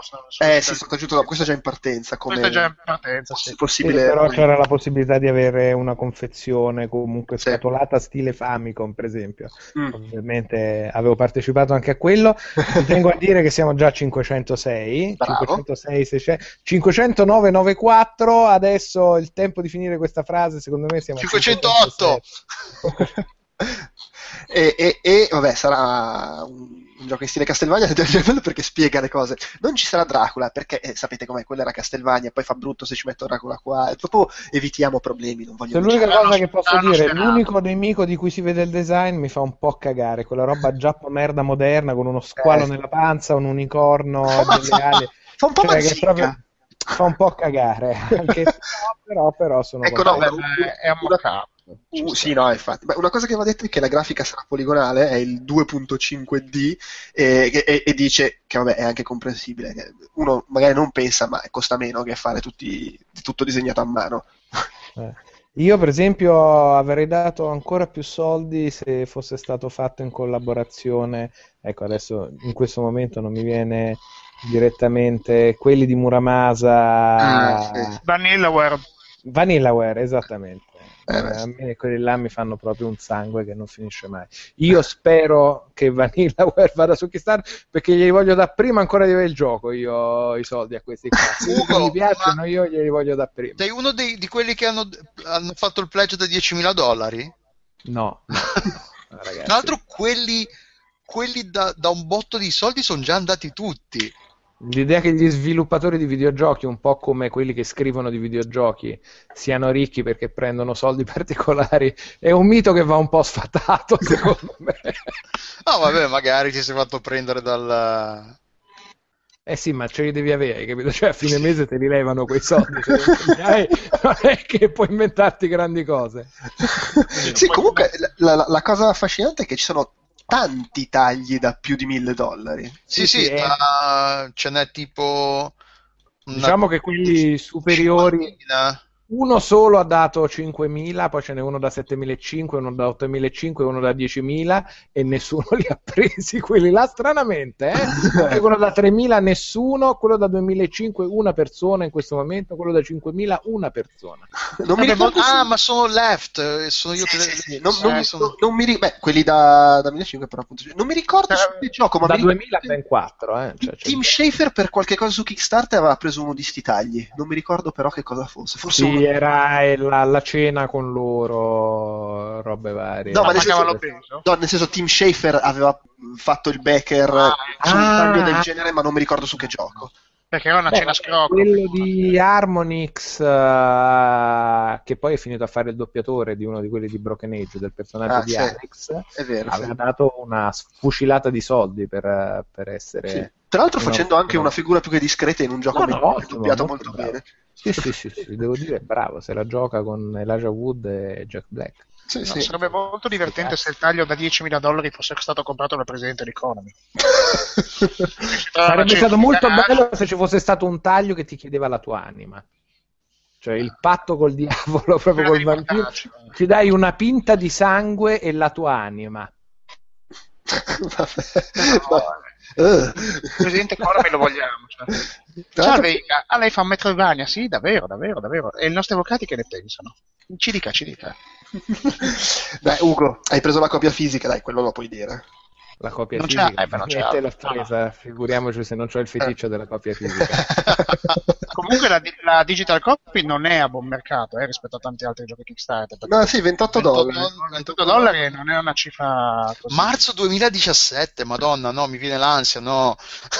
Beh, a parte ah, che... eh, eh, sì, è molto me è game- ottimistico, è ottimistico perché A parte che il solo il Symphony of 30% the Night tre anni ci hanno messo a svilupparlo, quindi Sì, beh, sì, ma 28 dollari secondo me però a cioè, que- è lecito se te lo fanno pagare così aspettarsi, aspettarsi un gioco che sia grosso come erano grossi i Castlevania quando Konami ci metteva proprio i soldi. E, e non il- le dimensioni che ne so di, di coso, Axiom Verge che per carità è grosso però cioè, è un gioco fatto da una persona e si vede. Beh, nel momento in cui chiedono 60 dollari per un gioco e sanno che hanno la copia fisica, sia per Xbox One e PlayStation 4, soldi, devi avere già un publisher dietro che... Sì, sì, no, ma, infatti, ma, infatti, ma infatti lo dice, noi abbiamo gli investitori e la campagna è per creare interesse, far vedere che c'è interesse, Beh, è evidente che eh, hanno, hanno- l'ha, l'ha voluta buttare su. Però perché- quando succede, che vabbè, questa poi è un po' una riflessione che esula da que- quando questo qua possiamo met- pensare che be- beccherà un botto di soldi perché hanno fatto 500 mila dollari eh, in quanto abbiamo detto 6 ore. Eh, sì, una cosa del genere. In- eh, quindi mh, ovviamente non, non andrà avanti a questo ritmo, però in 32 giorni raccoglieranno un bel po' di soldi. Sì, non, per- si rischia che poi, non si rischia che abbiano troppi soldi, un po' come cazzo è quello di... Broken Ah. Age. No, no, Bro- Broken Age, ma quell'altro spaziale di, del- dello sviluppo. Ah, Vabbè, Star ma, Citizen. ma Star Citizen. Ah, Star beh, no, beh, direi che sono ah, ordini di grandezza un po' diversi. Sì. eh. Lì, No, no, lì la Star gente Citizen, pazza. lì- Ma Io lì, ma, lì, ma lì sta investendo tutto, tipo aggiungendo moduli, 50.000 cose. penso che quello è l'unico Kickstarter che ho finanziato, perché in genere finanzio delle cose che penso possano realmente uscire fuori cristiane, cioè ho una fiducia tale. Lì non sono così fiducioso, lì ho un terrore del disastro proprio pantagruelico su tutti i fronti enorme. No, secondo me la, la parte campagna gli verrà figa. Dai il problema è tutto il macello del resto. Mamma mia, secondo me è un minestrone infernale. rispetto Dai, a- Katana. No, ecco, Avrà però, un client da 500 giga come minimo. Sì, eh, sì, ma ce l'ha già adesso. per Eh. due, Ce l'ha adesso che sono quattro cagate. sì, sì. crasherà in 3x2 sarà bello così. Comunque su, su Bloodstained una cosa, visto che, che- che si stava dicendo, i, mh, sul discorso dei soldi che possono arrivare, loro hanno messo come target di base 500.000 dollari, però insomma sono comunque Sì, ci indicati. sono, i, ci sono i reward. per dire a 850.000 tirano dentro David Heiter come, che è il doppiatore storico di Metal Gear Solid per doppiare, presumo, il protagonista, non sono sicuro. Ma non E- è una, una- È una femmina, non è quindi una femmina. Ah no, è un personaggio e hanno già detto che stanno puntando anche ad altri attori, per cui secondo me la buttano su quello, cioè su aggiungere cose di peso. Eh, Pensa che bello, a un certo punto subentra il nuovo tier fuori David Hyder, dentro Kiefer Kevin Sutherland. Sutherland. Kiefer Sutherland.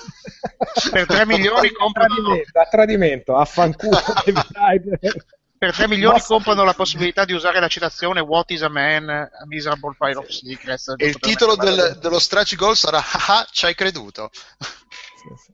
Fuck David Hyder. Il titolo dello stretch goal. Comunque, gli si vuole bene per quello. È molto, è molto interessante che questa cosa stia diventando anche Kickstarter, ma è sempre stato stia diventando per certi versi anche il rifugio del nostalgico fra, fra questo e The Io, 90s in quanto Arcade, vecchio di merda, sono veramente molto The, contento. The 90s Ar- Arcade Racer che è bellissimo, almeno sulla carta. C'è da, c'è da, c'è da- Daytona. Beh, io ho dato i soldi No, a non quel è libro. solo Daytona, eh, anche Virtua Racing, c'è Ah, Scandal- ok. di tutto. eh. Ho dato i soldi a quel libro d- sul, sul- sui Bitmap Brothers alla fine. Ah, bravo, bravo, cazzo. Ho ceduto anch'io. sì, io ultimamente solo, solo sui libri do soldi su. Peccato che ti, arriverà l'edizione limitata dedicata solo a Magic Pocket. parlando, parlando, E gli darai fuoco. 10.000, eh, siamo a 517.000. Eh, beh, giusto Così. così. 10.000 così dall'ultima volta che l'abbiamo fatto notare. A un milione c'è Mago Mastrota, puoi uccidere Mago Mastrota in game. È un boss finale, spoiler. Vabbè, chiudiamo con, eh, con- con le notizie segnalando, visto che eh, ne avevamo parlato nel reportage sulla GDC di quest'anno, eh, è arrivata online il- la- non proprio una trascrizione, comunque un, un, racconto della conferenza sulla teoria e la pratica delle telecamere nei, nei con tanto di GIF che, spi- che, fanno, che danno esatto. esempi, che è molto bello. A, a scorrimento eh, laterale, diciamo, e aveva, l'aveva brevemente raccontata Fotone quando abbiamo fatto il, il reportage sulla GDC e su, metto il link nella scaletta sul sito, c'è proprio un, lui che racconta un po' tutto quello che dice, le, le teorie, le cose e ci sono appunto le, le GIF animate, tutte le foto che ha usato anche nella, nella sua presentazione alla GDC, quindi insomma è molto, è molto interessante devo dire come, come cosa. Va bene. Um... Una cosa veloce, dai, la, eh, sulla cosa della T- THQ la faccio brevissima, giusto per dire che allora, che mai, eh, è questo articolo che è uscito, ce l'abbiamo in scaletta da sei mesi tipo. E per un motivo o per l'altro finiamo sempre per, perché poi andiamo per le lungo e, e l'argomento essendo molto lungo eh, la faccio brevissima perché l'articolo eh, che metteremo ci, metter, ci sarà il link eh, sì. sulla, sul link eh, sul, sulla, sull'articolo di presentazione sul sito. 5 mesi, pena di leggerlo. da 5 eh, mesi. sì, l'articolo è del cos'è, di dicembre di inizio dicembre, 9 dicembre, ed è, è un articolo sulla, sulla, sulla caduta di, di, THQ, il disastro che ha portato al fallimento di THQ. Ed è molto eh, interessante perché è emblematico di una compagnia che era in perfetta salute, andava benissimo, aveva eh, asset, aveva soldi, aveva, tutto, aveva de, delle proprietà intellettuali che vendevano, che però non è riuscita ha, eh, col cambiamento dei tempi, col cambiamento del mercato, non è riuscita ad adattarsi alle nuove, alle nuove tendenze, al nuovo mercato ed è morta per, la, per propria incapacità. Eh, THQ faceva un botto di soldi soprattutto con i titoli di, in, uh, in, su licenza, avevano licenze molto famose, molto forti, vendevano un botto di copie e avevano questo, ovviamente essendo giochi su licenza non erano giochi che erano un po' fatti un po' su, in fotocopia, però funzionavano, vendevano bene e la compagnia era in salute. La caduta, l'andata, l'and- la crisi di THQ è emblematica soprattutto perché è THQ è andata in fallimento, non dico da un momento all'altro, ma molto molto rapidamente, perché poi comunque si è sovrapposta alla crisi del mercato finanziario del 2008. Quindi il, il valore del, della compagnia sul mercato azionario è crollato in pochissimo tempo. I, tanti de, della gente che ci lavoravano, spesso come capita spesso negli Stati Uniti, tra, nel pacchetto di benefit che offrono quei contratti ci sono anche delle, dei pacchetti azionari, quindi ti dicono magari ti paghiamo un po' di meno, però ti vendiamo a, eh, ti regaliamo a un pacchetto azionario della compagnia che di solito nel, nel, nei migliori dei casi è comunque sono, è piuttosto congruo e ci fai dei bei soldi questi, que, tanti di questi impiegati si sono ritrovati con un pacchetto azionario il cui valore è crollato e si sono ritrovati con pochi spiccioli in tasca da quel punto di vista. Eh, poi l'articolo racconta di come comunque non è che THQ è, mo- è, andata in crisi ed è finita lì, è morta.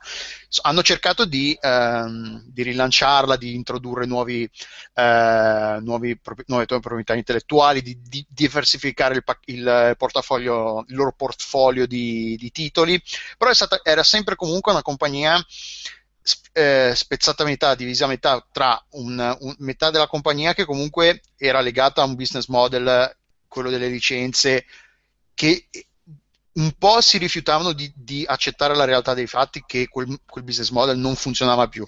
E dall'altra c'era comunque questa invidia, questa a livello una, con me, meccanismi molto umani, diciamo, di quelli, ah, ma chi sono questa gente nuova? Avevano tirato dentro, uno, eh, ci, sono varie inter- ci sono interviste a, a, uno de- a, uno dei capoccia di, di, THQ che era stato tirato dentro per, per salvare la compagnia. Eh, e quindi si sono ritrovati in questa, in questa situazione in cui uh, du, due realtà che tiravano, cercavano di tirare acqua dal proprio mulino, ma non è tanto che si facevano con, uh, con, um, concorrenza o competizione, ma che tiravano la compagnia in due direzioni differenti, quando era ovvio che, che serviva un impegno deciso e uh, da parte della dirigenza in una, in una direzione piuttosto che un'altra questa mancanza, perché poi il Gran Capo comunque era un, tipo un po' particolare, quindi eh, era comunque, per quanto fosse una multinazionale che aveva uffici in tutto il mondo e tutto il resto, eh, era comunque una compagnia che eh, il capo era Danny, non mi ricordo, adesso non avendo riletto i vari nomi non mi ricordo, era comunque una, una, una compagnia...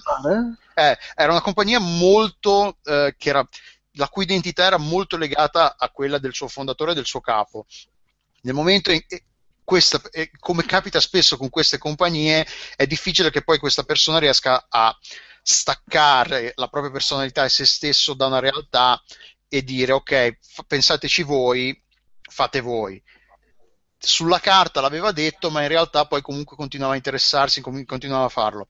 Comunque per, è molto interessante, se siete un po' in... Uh, interessati a questa a come al, dietro le quinte dei videogiochi dei, eh, di come funziona il publishing e tutte queste cose qua è un articolo è molto lungo ve lo dico però vale, la, vale la pena sì, di leggere non è neanche esagerato ho visto Beh, cose no, però sì, mediamente va oltre le, le due scrollate del, ah, della rotella del mouse, diciamo. Non è un tweet. non è un tweet, però è molto molto interessante. Tra l'altro non, non, non è nemmeno... Non, è molto obiettivo, l'ho trovato molto obiettivo un, sia da parte delle persone interessate, non, mi, non, non, è, non dicono, non cercano, non l'ho trovato un racconto di come ah io ho provato a fare di tutto, eh, però mi hanno messo le, i bastoni di fly ruote, mi sembra molto anche chi era al tempo, le persone intervistate riconoscono i propri errori, riconoscono gli errori eh, della compagnia, le, eh, della propria incapacità di, di, di leggere al tempo la situazione, di interpretarla nella maniera corretta. Ovvio che poi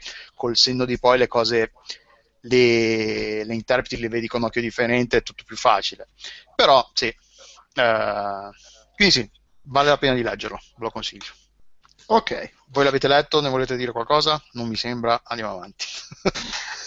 no, vabbè, magari qualcuno se l'avete letto. No, ma secondo me cioè, è più da segnalare, lasciare alla lettura. Non avendo amato THQ né in vita né in morte. No, neanche io, non, non, sono, non, è, non, è, che l'ho letto perché, oh madonna, THQ, la mia software house preferita è morta. L'ho letto perché è, è, una cosa interess- è un, un, aspetto interessante del mondo dei videogiochi. No, è vero. È una, storia, è, una, è, una stor- è una bella storia, non bella perché comunque è una compagnia che è andata, tanta gente che ha perso il lavoro e tutto il resto. Una bella, Però bella storia, è, molto interessante. Sì, la cosa, la cosa paradossale, o forse no, è che in fondo sono collassati proprio quando hanno tutto cominciato sommato... a fare giochi di qualità. Sì, se non, allora, la qualità poi si può discutere, però hanno iniziato a provare a, fare, a creare qualcosa invece che fare solo giochi su licenza, perché avevano provato con, eh, oddio, adesso c'ho il voto. Homefront. Homefront con quello lì di... Darksiders. Ma, esatto, Darksider, cioè stavano provando a, a, a rilanciarsi creando cose e quindi giustamente sono morti, perché funziona così. E, e poi Jason, Jason, Rubin è stato un carico da 90. sì, poi parla, sì, poi parla anche di, ora che lo nomini, parla anche del Jason Rubin. Va bene che era un fantoccio messo lì, un po' passamolla, e, e aveva uno che aveva la mano in culo e lo usava come ventriloquo, insomma... È, è, è remida della merda. Ecco. Sì, ma poi adesso eh, scorrendo, poi racconta de, di quando hanno, hanno, investito i soldi nell'MMO, che gli ci hanno buttato una marea di soldi. Uh, loro sono, sono, falliti nel cosa aspetta, no? 2010 forse no 2011 però 2012 forse no no 2012, 2012 è arrivato uh, Rubin benone è eh, per quelli una catastrofe che nemmeno i mai avevano previsto vabbè dai comunque sì Va bene. Andiamo avanti. E i Maya si riferirono per l'appunto a quello, dissero arriverà un uomo alto che ha fatto solo giochi di merda in una software house del cazzo e distruggerà un publisher inutile. No, no, no, no. no, è assolutamente no. azzeccata. Va bene. La gente rosica a proposito.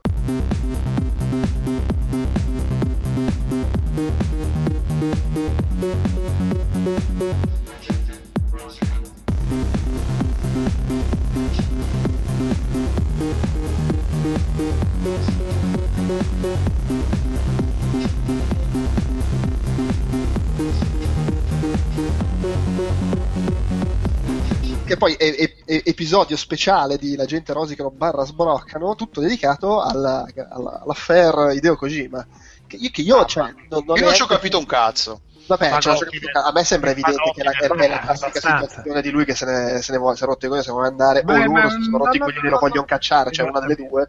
Una delle due, cioè Damnazio Memorie così dai tempi di Tutankhamon non si vedeva. Eh? Si devono Cioè, ver- il nome scalpellato No, via ma lì, lì si dai devono, suoi si prodotti. devono- si devono vergognare e basta. Beh, ma è molto giapponese perché in Giappone c'è questa tradizione. È, è nor- è normale che due fidanzati che si lasciano cambino il numero di telefono, proprio, eh, che, che si cancellino a vicenda dalla propria memoria. Quindi No, ho capito, ma non è che, non è che Sakaguchi, Favaguchi, una volta che ha mollato Squaresoft, Squaresoft ha cominciato a cancellare il nome da tutto, ha, preso, ha ritirato i giochi in commercio, li ha presi, ha fatto editing, ha tolto dai credits il nome, c'ha scritto al posto di Sakaguchi, testa di cazzo stronzo, e li ha rimessi in commercio con testa di cazzo stronzo. Non è si vero, può però, però c'è da dire una cioè non che, non che li voglia gius- giustificare, eh, però c'è da dire una cosa, che Hideo Kojima è uno dei rarissimi casi, secondo me molto più di Sakaguchi, di personalità nel mondo dei videogiochi e di personalità brutalmente identificata. Autoriale, poi. Eh, ma poi brutalmente identificata con una serie di giochi che vende tantissimo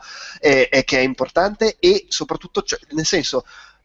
Hideo Kojima e forse altri tre o quattro nomi hanno quella fama anche fra chi non è gli sfigati come noi che passano il lunedì sera a parlare di Mulinello? videogiochi. Ci mettiamo anche Mulinello? Sì, No. cioè, è- è- No, no, no. Vabbè, A livello di autorialità proprio no, mi dispiace. A livello di Eh, eh, Molinello cazzaracci- sono uno dei difensori di, no, di no, Molinello, chiaro, ma lascia, sì, la- lascia stare personalità enorme oltretutto. Eh, ma, ma io dico più quello che l'autorialità, a prescindere Eh. dal fatto di essere autore o meno, nome conosciuto anche da chi è un po' meno che l'iper Sì, appassionato. sì, sì, sì. Come Miyamoto, ecco. E cioè, per loro è una botta a livello di immagine comunque perderlo, a prescindere da quali sia stata poi la dinamica, che alla fine la verità non No, lo sapremo non- mai. e, e non lo sapremo mai, no, per appunto perché ci saranno delle clausole con gli avvocati enormi. Certo, viene da pensare che probabilmente ci fosse del vero nel fatto che lui è tipo dall'82 che dice questo è il mio ultimo Metal Gear Solid e poi gli dicevano oh, non hai capito un cazzo. No, ma sai, eh, la questione è che ogni... Allora, io premetto, prendo eh, le parti di Kojima, così eh, puntualizzo subito il discorso per evitare... sa- sappiate già dove voglio andare a parare.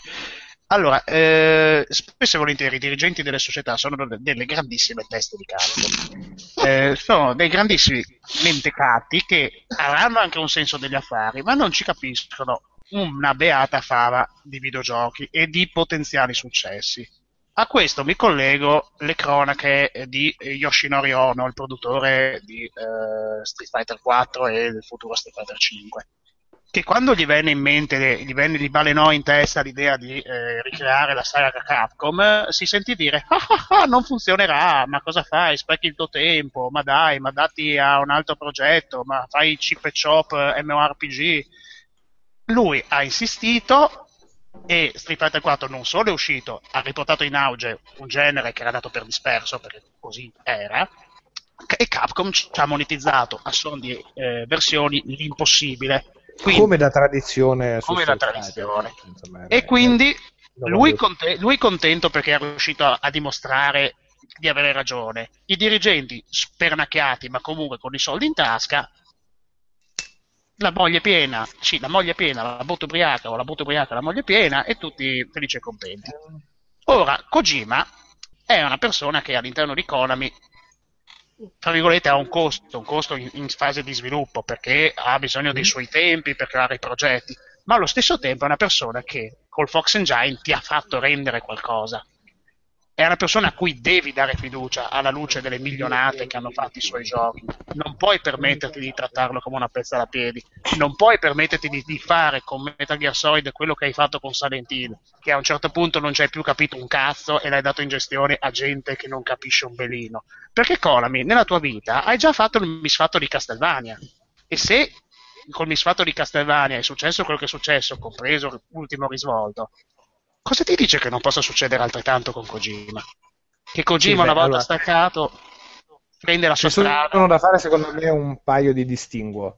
Uno, i Castlevania, soprattutto da post Symphony of the Night, non hanno venduto un belino rispetto a quello che vende un Metal Gear Solid. Due, questo secondo me è un distinguo che a amor del vero dobbiamo fare, non abbiamo minimamente idea di cosa sia successo. No, ma è vero, è premessa, ma questa è la premessa. E non, e non lo sapremo mai. Cioè, Allora, secondo me l'unica possibilità è che post abbiamo due possibilità, che post uscita di Metal perché fino a Metal Gear Solid 5 sarebbe totalmente anti-giapponese No, non far sapere qualcosa in succede- Giappone e non succede. nulla.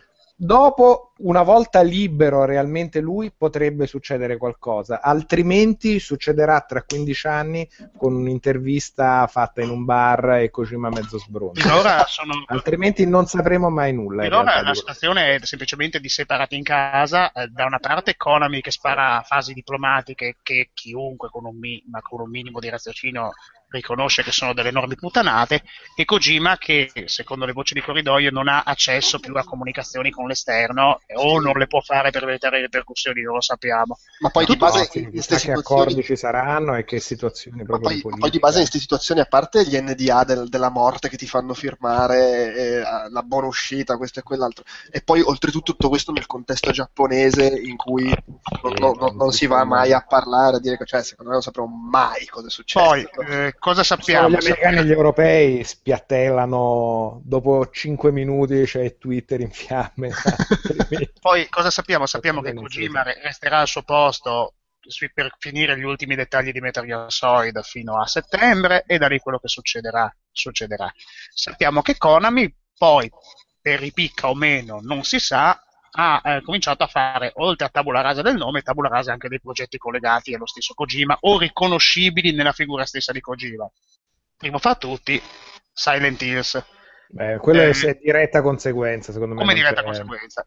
Però a me, Eh, infatti, Una volta che è fuori, figurati se quel progetto può andare avanti. A me come un conto persona- è Metal Gear che è finito praticamente. Un è un conto, conto era è una- l'altro che era un D'accordo. teaser eh, ed era un gioco tutto da fare. a me come persona dà fastidio che, tu eh, a livello istituzionale dia delle dichiarazioni palesemente false, perché dirmi che PT era una demo fin dal principio progettata a scadenza, sai benissimo che non ci crede No, nessuno. vabbè, sì, no, certo, certo. Ma BT per cos'è che sta più? Cos'era quello di Silent Playable Hill? prototype. Di Silent Hills. Playable teaser, era playable teaser.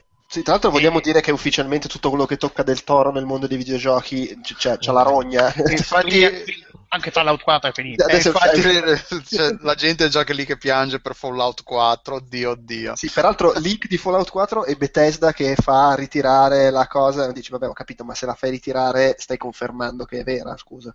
Ma in realtà è una situazione strana, è come Gianni Morandi che mangia la merda, l'ha mai Ah, smentito. Però eh, dire, non, l'ha smentito perché lui ci tiene a questa che di stardiceria vada avanti. Oppure beh, se la smentisse Gianni Morandi mangia la merda, questa sarebbe la conclusione. Quindi si trova in un cul de sac, non, non può uscirne. Comunque se riesci a far abortire il progetto di Fallout 4 eh, è proprio cioè, è fantastico. Qua stima, eh, stima. Eh, mi dispiace perché lo voglio giocare con questo Fallout 4. eh, La gente comincerà a A toccarsi proposito i di giochi coglioni. Politici, oltretutto. A proposito di giochi politici. Ma ti dico, ma cancellare anche che so il nome di Kojima da Zoe, che è un progetto che ce lo ricordiamo, ma non è che il grande pubblico se lo ricorda. Sì, sono quella secondo me quella è la cosa più brutta. Levare Eh, il nome c'era. tipo a Hideo Kojima Game è la roba più brutta. Il toglierlo anche dal, quello- dal dal gioco del pinguino per MSX? eh? Quello che correva con la il primo gioco di Kojima, vuoi toglierlo da tutto? Ma è ridicolo, ribadisco, non è che prima per l'appunto... che era palesemente fuori, che stavano tutto in vacca, quando la prima notizia che erano spariti i nomi dal sito ufficiale, già lì secondo me si capiva tutto, che è una Poi- roba poi c'è talmente stato- a puttane che scalpelli via il nome. Ma in realtà il caso, cioè il, caso, la tragedia è nata quando poi ha- hanno, hanno sospeso a tempo indeterminato Kojima Station, il, il- il suo spazietto in streaming dove parlava, dove gli hanno- poi si è scoperto che gli avevano anche tolto l'account di Twitter, gli avevano tolto tutto il suo controllo, cioè proprio, ok, sono arrivato, ecco, libri contabili prendiamo noi, eh, cioè sono arrivati- Sì, quella è una questione proprio che non riesco a non immaginarmelo come, non lo sappiamo, ma non riesco a non immaginarmelo proprio come uno scazzo a livelli Sì, altissimi. sì, poi secondo Ah, me è eh, anche, è anche un quando- cogliere l'occasione perché ho l'impressione che in generale le aziende giapponesi abbiano, non abbiano in grande simpatia l'idea del fatto di avere la loro più grossa serie identificata con un sito. No, no, l'individualismo realtà poi problema- figurati è proprio butta il il. Non, problema è si- non- non siamo come negli anni Ottanta, però comunque non siamo neanche troppo lontani. Il problema è No, che no, Konami no. a livello dirigenziale si sta buttando a pesce, come gran parte delle software giapponesi, nel mondo dei free to play su mobile per recuperare. E, e- cosa vuole? Stranezza che, eh, ha- ma è che neanche tanto stranezza, non è neanche una coincidenza a questo punto, che a poche settimane di distanza dall'inizio del trambusto eh, su Famitsu si parlava e giravano già le foto di un clone di Puzzles and Dragons per tablet fatto da Konami con personaggi delle sue serie, quindi Mystical Ninja Demon e compagnia cantante. Come a dire, eh, ho voglia di eh, minima spesa, massima resa, tu Kojima mi costi tanto, è vero che mi ripaghi, ma mi costi tanto e ti do una, una pedata. E al popolo bue lascio PES perché figurati, il pallone è la più bella cosa perché lavora e non si riposa. E quindi a te, a te che hai un minimo di pretesa autoriale, che hai bisogno veramente di tempo, spazio, fatica, tutto quello che desideri, no, non ti lascio fare quello che vuoi e ti, e ti metti i bastoni fra le ruote. Viene a me naturale parteggiare per Kojima perché a me interessa l'operato. È, è un peccato che un game designer sia costretto, con, con, col suo blasone alle spalle, sia costretto a dover uh, uscire da. Cioè, con, la, con la coda tra le gambe e così a livello, a livello triste e mesto mi, mi, dispiace moltissimo.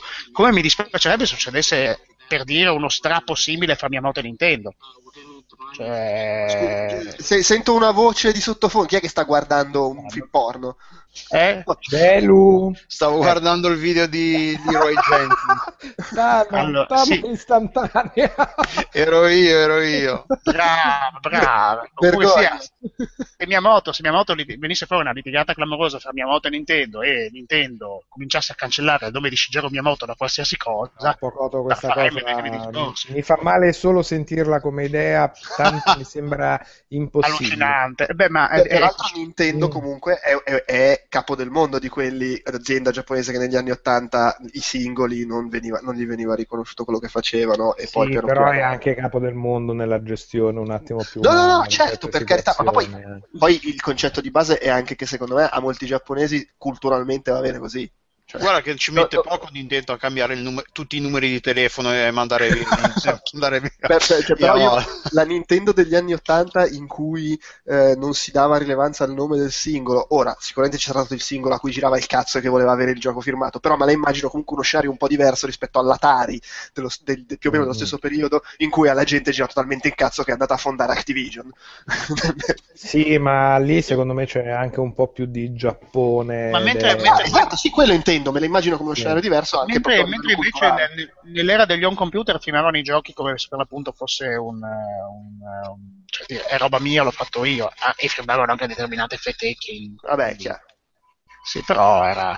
Ma sì, che, che poi prendo per me e tutto questo discorso nasce anche poi collegato a, a quel cos'è, Adventure Game che c'era per Atari in cui c'erano i credits nascosti. Sì, no, e, e, c'erano diversi giochi di quel periodo lì in cui infilavano in qualche modo il nome pur di. No, a me sì.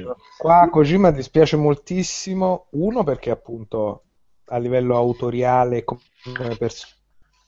personalità rimasti in Giappone con una voce così distinta, a prescindere che possano piacere o meno i giochi, ma così precisa e così personale sono rimasti in pochissimi e appunto ma i giochi che fa Kojima altro che i soldi di cui ha bisogno Garashi per fare un Castlevania eh. cioè, ma no era, era, era per anche la ragione originale di tutto cioè, al, cercando di estranea di tirarmi fuori da quanto mi piacciono i giochi quanto mi piace piacciono le cose di Kojima, quanto mi piace, riesco a comprendere una Konami guidata dal colletto bianco super dirigenziale che guarda quanto gli costa fare Pacinco e quanto gli rendono i Pacinco in continua espansione e quanto cazzo gli sta costando per quanti anni fare un singolo gioco che non sei sicuro che faccia questi grandi numeri. No, no, è, è quello, ma... eh. secondo ma... me è palesemente quello che è successo. Ma comunque siamo sicuri che Kojima, a me se non concesso che si ritiri, perché non lo sappiamo, eh, troverà tranquillamente qualcuno che gli darà Infatti un io sono... Kickstarter. Io sono... Io sono contento, io sono contento io perché no. Onestamente io preferisco che Kojima magari con un budget più basso perché non può rifare Metal Gear Solid faccia qualcosa di nuovo invece di fare Metal Gear Solid 6 e, e, e, salvaci, e, salvaci, Silent Hill. Questo è vero. Fai il suo piccolo Broken Age da ma 10 sì. milioni di dollari no, invece ma, che ma magari va in campo come gli danno i soldi che ne so ma cioè, il punto è che va, va a fare qualcosa. soprattutto, soprattutto se è vero e secondo me almeno un po' è vero che lui è da Metal Gear Solid 2 che si è rotto i coglioni e vorrebbe fare altro Ma comunque se, se, Konami, se, Konami, pensa di stare a galla, eh, parla di divisione digital entertainment, cioè la divisione del, del videogioco casalingo, pensa di stare a galla con solo PES, sono dei poveri illusi. No, ma secondo me è proprio la cosa che gli interessa meno. Secondo sì, me sì, ormai, ormai come sensato ma diventando il fratello cioè, povero, il, il, principe è il povero, il principe sono i pacinco ah, e il povero è la televisione digital. I più sul bilancio glielo danno talmente tanto altro, che gli costa talmente tanto meno, che è quella roba lì. Cioè, ma, fra, ma fra l'altro... Saranno pacinco a noi ci piangerà il cuore, oh, ma eh, sti cazzi, una volta che sono fuori creativi, a me del marchio non me ne frega una fava. No, cioè, una volta è, che sono fuori creativi, quelli con una personalità sono fuori, facciano Pacinco e facciano i soldi in Giappone. È triste perché su Super NES sperimentava, faceva IP, faceva eh, esperimenti. Ma, ma ancora su PlayStation 2 sperimentava rispetto ad adesso. Mamma mia, sì. con, con, con Petecchi anche, una però... infinita. Sì, no, ma, tra, ma tra, l'altro, dire... tra, l'altro, comunque in tutto questo, poi scusa, poi Alessandro ti lascio la parola. Sì, sì. Allora, considerata la storia di Konami, è facile che man- riesca a mandare a puttane anche Metal Gear Solid, però considerato come funziona il mercato dei videogiochi, è altrettanto facile che Metal Gear Solid vada avanti bello prosperoso senza Kojima. Eh. Ne dubito. No, per carità, hanno ma distrutto diverse serie. Però comunque non è che... Sì, eh... se lo vedono a qualcun altro, perché il cioè, disinteresse mi pare tale No, chiaro, però nell'ottica in cui lo vogliamo portare, metti che lo vogliono portare avanti, non so, investimenti più bassi, lo vogliono far diventare, sto sparando cose a caso, eh, però secondo me non è impossibile che Metal Gear Solid diventa la serie fatta magari con meno cuore, meno estro rispetto il, a quello il, il, rischio che venga, il rischio che venga fuori Silent Hill. Cioè, sì. ti ha dato ai Batra Games che hanno fatto Downpour, che era una roba che non si poteva guardare. Che era veramente cioè, la, la, storia di Konami non, non, non, fa sperare bene, però nel senso non sarebbe il primo gioco che finisce in mano ad altra gente e va avanti. Poi magari secondo l'appassionato dell'originale fa cagare, però va avanti. Sì, ecco, per dire, non è un'operazione tipo Gradius 5 dato in mano ai Treasure, che è un capolavoro senza fare, perché parliamo no, di Treasure, bello, come, sì. Vabbè, però è anche vero che non possiamo sapere cosa succederà poi, quindi è anche un po' difficile. No, però eh, io ti posso, cioè, cioè, io so che, eh, allora, guardando lo storico, se non ricordo male, no, l'epis- certo. l'episodio per Game Boy Color non era diretto da Kojima ed è bellino. Eh, il Metal Gear per NES non è diretto da Kojima, è un disastro atomico e però ha venduto un gozzigliardo di copie perché era, eh, era la piattaforma che sì, cioè, era la piattaforma di riferimento. E, e, e c'è ancora, c'è ancora chi è convinto che Metal Gear Solid sia nato su NES però per dire è un contesto diverso, un tipo di gioco diverso. Tu, tutti ma nel mondo sto facendo un discorso proprio generalissimo. Prima abbiamo sì, citato sì, Deus Ex che è una serie che era finita nella fognatura e che si è ripresa grazie a gente che non c'entra un cazzo con quelli che hanno fatto l'originale. Oh, eh, ma vai a sapere magari c'è un game designer che adesso ha 10 anni che tra vent'anni si ritrova in mano Metal Gear e eh, fa un non è che lo escludo a priori cioè, eh.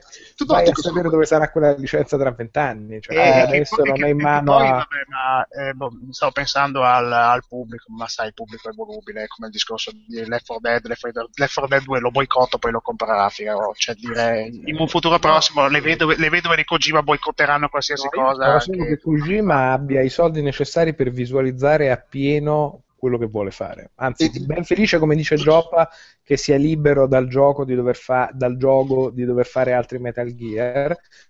Io spero semplicemente che sia finanziato a sufficienza per esaudire le visioni che ha, perché ha delle visioni costose lui normalmente. Quindi eh, Nintendo se non sai cosa fare, eh, compra Platinum e compra Kojima. Esatto, perché prima hai citato Sakaguchi, Sakaguchi è finito a fare i giochi mobile, che magari poi a lui sì, Sakaguchi anche... ha fatto una fine di merda. Cioè, no, in realtà lui, sai, in realtà non è una fine di merda, mi mettono i suoi panni, eh, 40 anni fa lo splendo, fa surf, ormai il suo nome se l'è fatto, eh, i soldi ne ha, gira il mondo di lungo e largo. Ma poi magari a lui sfizia anche quello che sta facendo.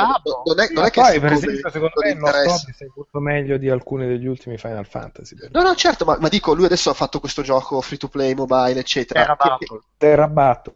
Sì, no, che magari poi non interessa la maggior parte di quelli che giocavano i suoi Final Fantasy, ma magari interessa a lui farlo, cioè, voglio dire, magari sinceramente è una roba che lo sfizia, che cazzo ne sappiamo. No, che, che, che, che, poi Topic, scusate, off topic, mi, è, arriva, arrivato adesso l'SMS della carta di credito. Eh, Delu, hai messo i soldi sul libro dei Bitmap Brothers sì, e sì, ha raggiunto il risultato. Sì, eh, sì. Anche grazie al tuo sforzo. Tra l'altro, tu volevi dire qualcosa poco fa? Uh, no, riguarda quello che diceva Ugo dei Pacinco. Nelle, nel, comunque nel mondo dell'intrattenimento capita spesso, magari è più una cosa nel cinema che magari hanno i, i blockbuster che sono, diciamo, hanno magari valore artistico pari a zero, comunque, eh, però fanno un botto di soldi e usano quei soldi lì per produrre i film con cui si fanno belli con i critici. Cioè, è una cosa che non so, se, non so se, è, un, modello che si usi tanto nei videogiochi, non mi sembra perché ho, come questa impressione che i videogiochi, ogni videogioco debba rientrare Beh, nelle proprie spese banalmente, se non ci fosse Battlefield, non so se Electronic Arts starebbe facendo Mirror's Edge 2. Eh, sì.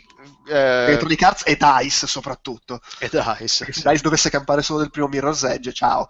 Però, per esempio, eh, Activision non se... invece non mi sembra che, che, che, che sperimenti a tutti questi soldi, eh, però tendono a fare sempre vabbè, la stessa ma, roba. Parli, parli, di Satana più o meno. no, vabbè, ma no, aspetta. Adesso, adesso, hanno aperto l'etichetta Sierra per farsi belli anche loro con i giochi piccoli, eh? attenzione, eh? è uscito Geometry Wars 3, ecco, vedi, Shift, cioè, secondo me è quello dei Pacinco, ci sta che, che le compagnie facciano i Pacinco, che facciano i giochi che gli fanno fare fare soldi, sono compagnie che devono fare soldi e se non fanno soldi non esce niente, nei giochi belli né nei giochi brutti. Beh, no, non sono la careta, siamo d'accordo. Eh. No, è quello. Secondo me è anche giusto investire magari eh, un botto di soldi eh, in un gioco che magari te ne fa fare pochi, no, forse no, no, ripensandoci, faccio la frase. È giusto fare uscire, che magari, eh, fare uscire giochi che sai che non ti fanno fare tanti soldi, però è anche giusto magari eh, ridimensionare l'investimento in quei giochi lì perché se davvero un, un Metal Gear Solid, Metal Gear Solid stava, stava diventando questo mostro enorme, questo gargantua che, non, eh, che, che, che si mangiava tutte le risorse della compagnia e non rientravano più nelle spese, non giustificavano l'impegno di, tu, di, una, di una, compagnia, un, un, impegno, un, tale impegno da parte della compagnia. Forse è anche giusto che, che era, forse non, erano in quella situazione in cui non se ne potevano liberare, erano prigionieri di se, ste, di se stessi, un po' come Square lo è con Final Fantasy, perché non puoi... Nel, tu, siamo qui, qui, sempre qui a dire, ah, mica un altro Final Fantasy che palle tutto il resto, però dal punto di vista della compagnia come fai a dire minchia non facciamo più Final Fantasy? Beh, per, con... per, allora per noi che ci stufiamo ci sono legioni e legioni di 12 che se lo comprano sì è quello il discorso è, se, è, un, è un, un, cane che si morde la coda sai che è la stessa cosa con uh, Call of Duty, sai che, che, che magari la, la, formula ormai non funziona più e dovresti rinnovarla, però hai paura che no, le vendite comunque... Sono numeri veramente molto diversi, eh. Sì, no, però... Sono numeri comunque... estremamente diversi, eh. Cioè, Square Enix con i Final Fantasy, cioè, un tempo Final Fantasy era il super edge tecnologico del mercato era, era le, le, e vendeva delle cifre da capogiro per quello che era il mercato all'epoca. Adesso deve baciare le mani se riesce a vendere quello che vendeva all'epoca e non sono più i numeri di oggi che sono di molto superiori e non ce la fa a rifarli, gli costa molto di più ed è Call of Duty quello che fa quei numeri là, ma, di... ma ne fa no, no, ordini di grandezza molto differenti. Sto eh. dicendo, è comunque un titolo che è il tuo titolo principale, il titolo per cui tutti conoscono. Non è facile, non è semplice dire basta, non lo facciamo più basta, o basta, lo rivoluzioniamo. Sei in quella situazione in cui un po' sei un po' prigioniero di te stesso, perché comunque se, se, se non lo fai, se lo fai e non lo fai è comunque una situazione è una no-win situation in inglese. O lo fai bello, farlo bello sarebbe la, la soluzione a tutti i problemi. Se lo fai bello, finita lì. Però è sempre comunque una situazione complicata. E tornando al, al discorso iniziale, comunque puoi fare i giochi, i giochi che, dal, che, dal, punto di vista creativo e artistico magari non, non, dicono tanto, però ti fanno fare i soldi, e con i soldi che, con i tanti soldi in più che guadagni su quelli, perché magari l'investimento su quelli è più limitato, ti puoi finanziare i giochi con cui ti fai bello davanti ai videogiocatori. Sì, il problema, il problema, è anche strutturale perché cioè, eh. adesso io non so quanto abbia venduto Metal Gear Solid 4. Penso quanto comunque, sia costato? Allora, a Metal Gear Solid 4 ha sicuramente venduto anche molto bene, però secondo, cioè, così a occhio da, da, da, dalle cifre che si vedono ha venduto tipo un quarto di quello che vende Call of Duty. Call of Duty esce ogni anno, di Metal Gear Solid ne è uscito uno in un'intera generazione sì, di console. Cioè è un po' diverso. Poi eh. magari, eh, anche se, che l'investimento sia paragonabile o meno non lo so, io sono sicuro che è molto più razionale l'investimento su Call of Duty perché in Activision sono molto più attenti a queste cose. Però cioè, è, è, completamente folle il rapporto fra ne facciamo uno ogni anno e vendiamo uno sfracello, ne facciamo uno in dieci anni e non vendiamo neanche poi sto sfracello. Cioè, sì, sì. Eh, soprattutto quando poi hai l'altra... Cioè, facciamo un attimo il discorso dell'avvocato del diavolo. Tu, compagnia Konami, e io questo lo dico e mi piange il cuore, ma lì non, non è che Konami è come non sono i produttori, facciamo l'esempio dei produttori cinematografici di un tempo, che avevano una visione, c'era il produttore con una visione che finanziava dei registi perché voleva farsi bello e allo stesso tempo fare dei soldi. Quindi finanziava, faceva da mecenate per una certa idea di cinema e al contempo faceva i soldi. Adesso sono delle corporazioni con dei bilanci, delle cose enormi in cui si trovano e non c'è nulla sul discorso di facciamoci belli, facciamo l'arte. Delle voci di bilancio, ah, questa cosa qua, wow, sti cazzi quanto ci costa? ci costa veramente un punaio. Ogni quanto esce? Ogni 5 anni. E non siamo neanche sicuri tutte le volte che ci ritornino sto puttanaio di soldi che ci mettiamo per farlo. Quest'altra voce che cos'è? Pacinco quanto ci costa farlo? Ma un cazzo, un bruscolino e, e, e un pistacchio.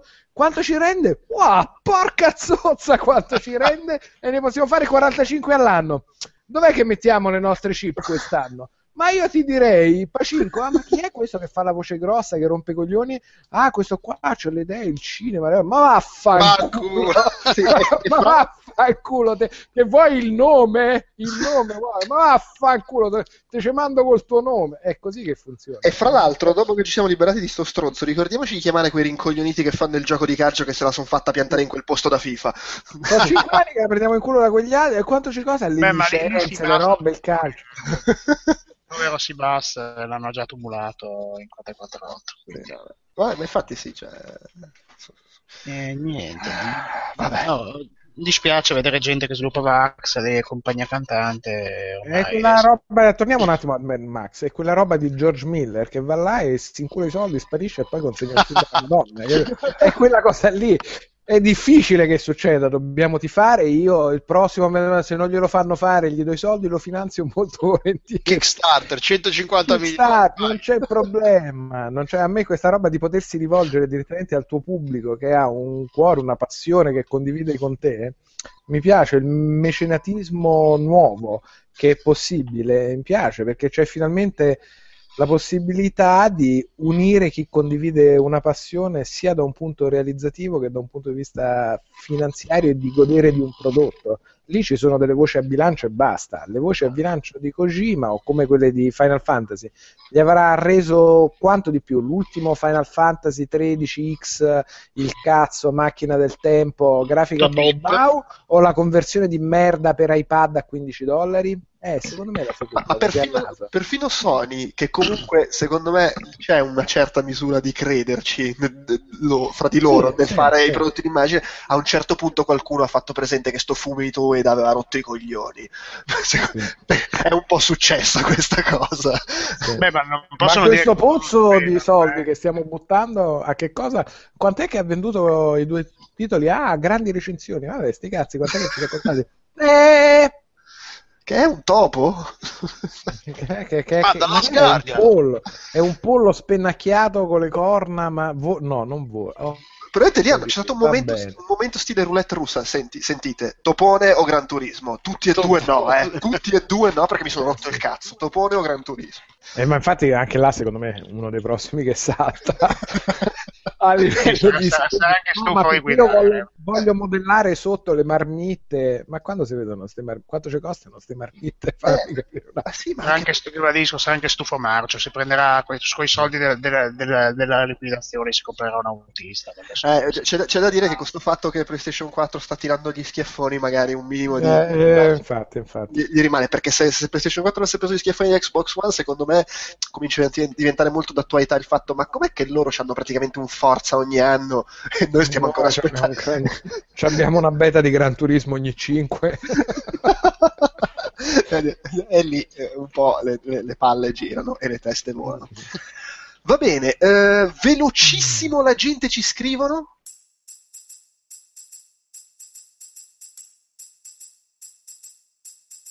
La gente, la gente, la gente, ci scrivono la gente, la gente, la gente, ci scrivono la gente, la gente, la gente, ci scrivono la gente, la...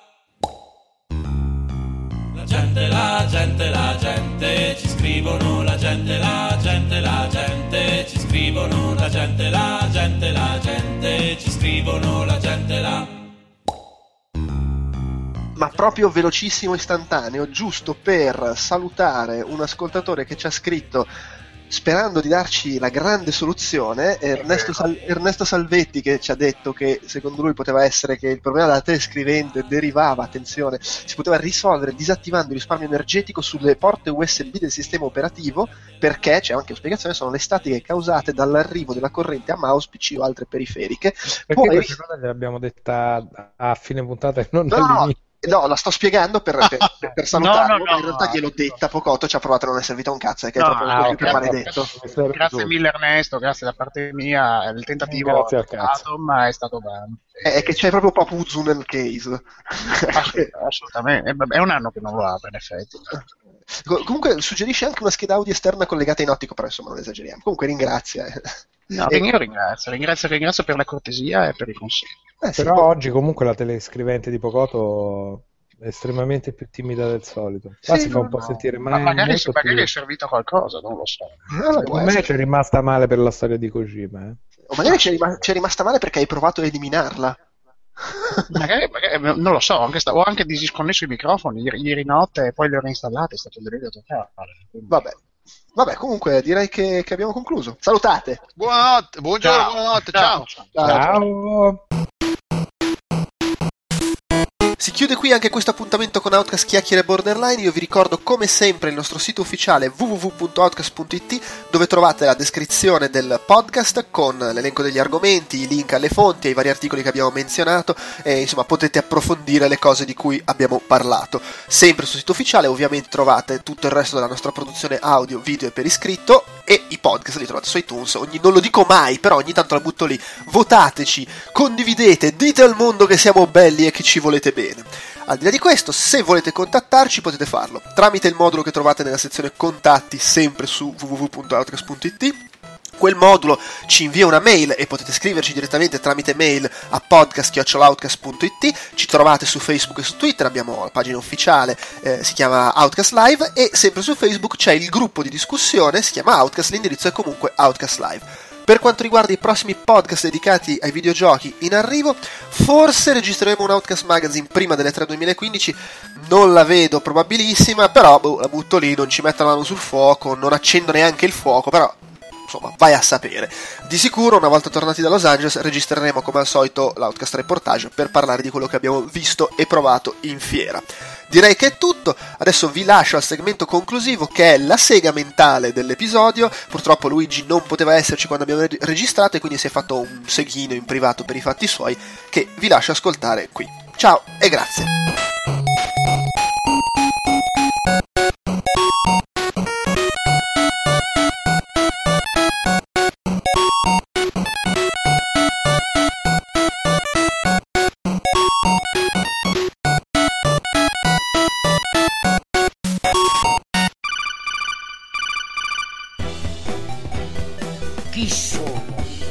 Sono io se non chissà chissà destino il mio anima che sono clamando carne che sono chi sono chi chi chi chi sono chi sono io se non quello chissà chissà il corso di percussioni chi sono suoni della darbuca. Carne che sono. Suoni bassi, detti Doom. Kiss, kiss, chi sono? Chi Suoni acuti. Chi sono? Chi? Tac. Kiss, kiss. Destino. Lo chiamano punto G o punto Grafenberg, dal nome del ginecologo che ne ha postulato l'esistenza. C'è chi dice esista davvero, chi afferma che siano tutte fandonie, chi invece non sa nemmeno di cosa stiamo parlando. Bene, io so per certo che esiste il punto G del videogioco. A volerlo descrivere si potrebbe affermare che equivale a quel massimo piacere di cui si fa poco caso, ma che quando tartiglia i sensi non ce n'è per nessuno al mondo. Mi riferisco a quel particolare momento durante l'accanimento videoludico nel quale è possibile sentire che la cosa ha raggiunto un tale insperato climax da non lasciare più al giocatore nemmeno quel briciolo di capacità critica o di minimo raziocinio da permettergli di capire quali siano i meccanismi di gameplay o mentali che in quel momento distillano quel finissimo piacere di giocare. I comandi sono ormai assimilati, occhi e mani si muovono istintivamente, tutto accade in modo sapientemente lubrificato. Non tutti però realizzano che questa magica armonia tra i più disparati fattori è in fin dei conti un sentimento soggettivo, differente da giocatore a giocatore, che al raggiungimento del suo apice tratta proprio delle pulsazioni vitali che si creano fra lui e il videogioco. In quel momento crollasse il mondo tutto, si rimane appiccicati al pad neanche fosse un prolungamento nervoso di noi stessi, poiché giocatore e videogioco sono fusi in un'unica sostanza simbiotica. Si può dire che il punto G del videogioco sia quindi un rapimento di tipo sensuale, una vera e propria magia in atto, una somma di elementi impalpabili che fanno sì che noi, per qualche tempo, si venga rapiti senza possibilità di ritorno. Le coordinate spazio-temporali cessano di esistere. Mani, tastiere, mouse, joypad si squagliano in un'unica armonia di senso. Per i più sensibili, poi, vale a dire coloro estasiati dalle più impalpabili suggestioni regalate dall'universo videogioco, riemerge da questa esperienza di tipo mistico-sensuale induce a chiedersi come sia possibile che tutte le teste che l'hanno resa possibile, dai game designer, agli scrittori, ai grafici, ai musicisti, dir si voglia, abbiano potuto armonizzarsi affinché l'universo abitabile fosse così estatico. Ed è proprio qui che casca l'asino. Così come accade in un rapporto d'amore, sono difatti le condizioni fisiche e psicologiche di un individuo a determinare il suo coinvolgimento emotivo quando fa esperienza di gioco.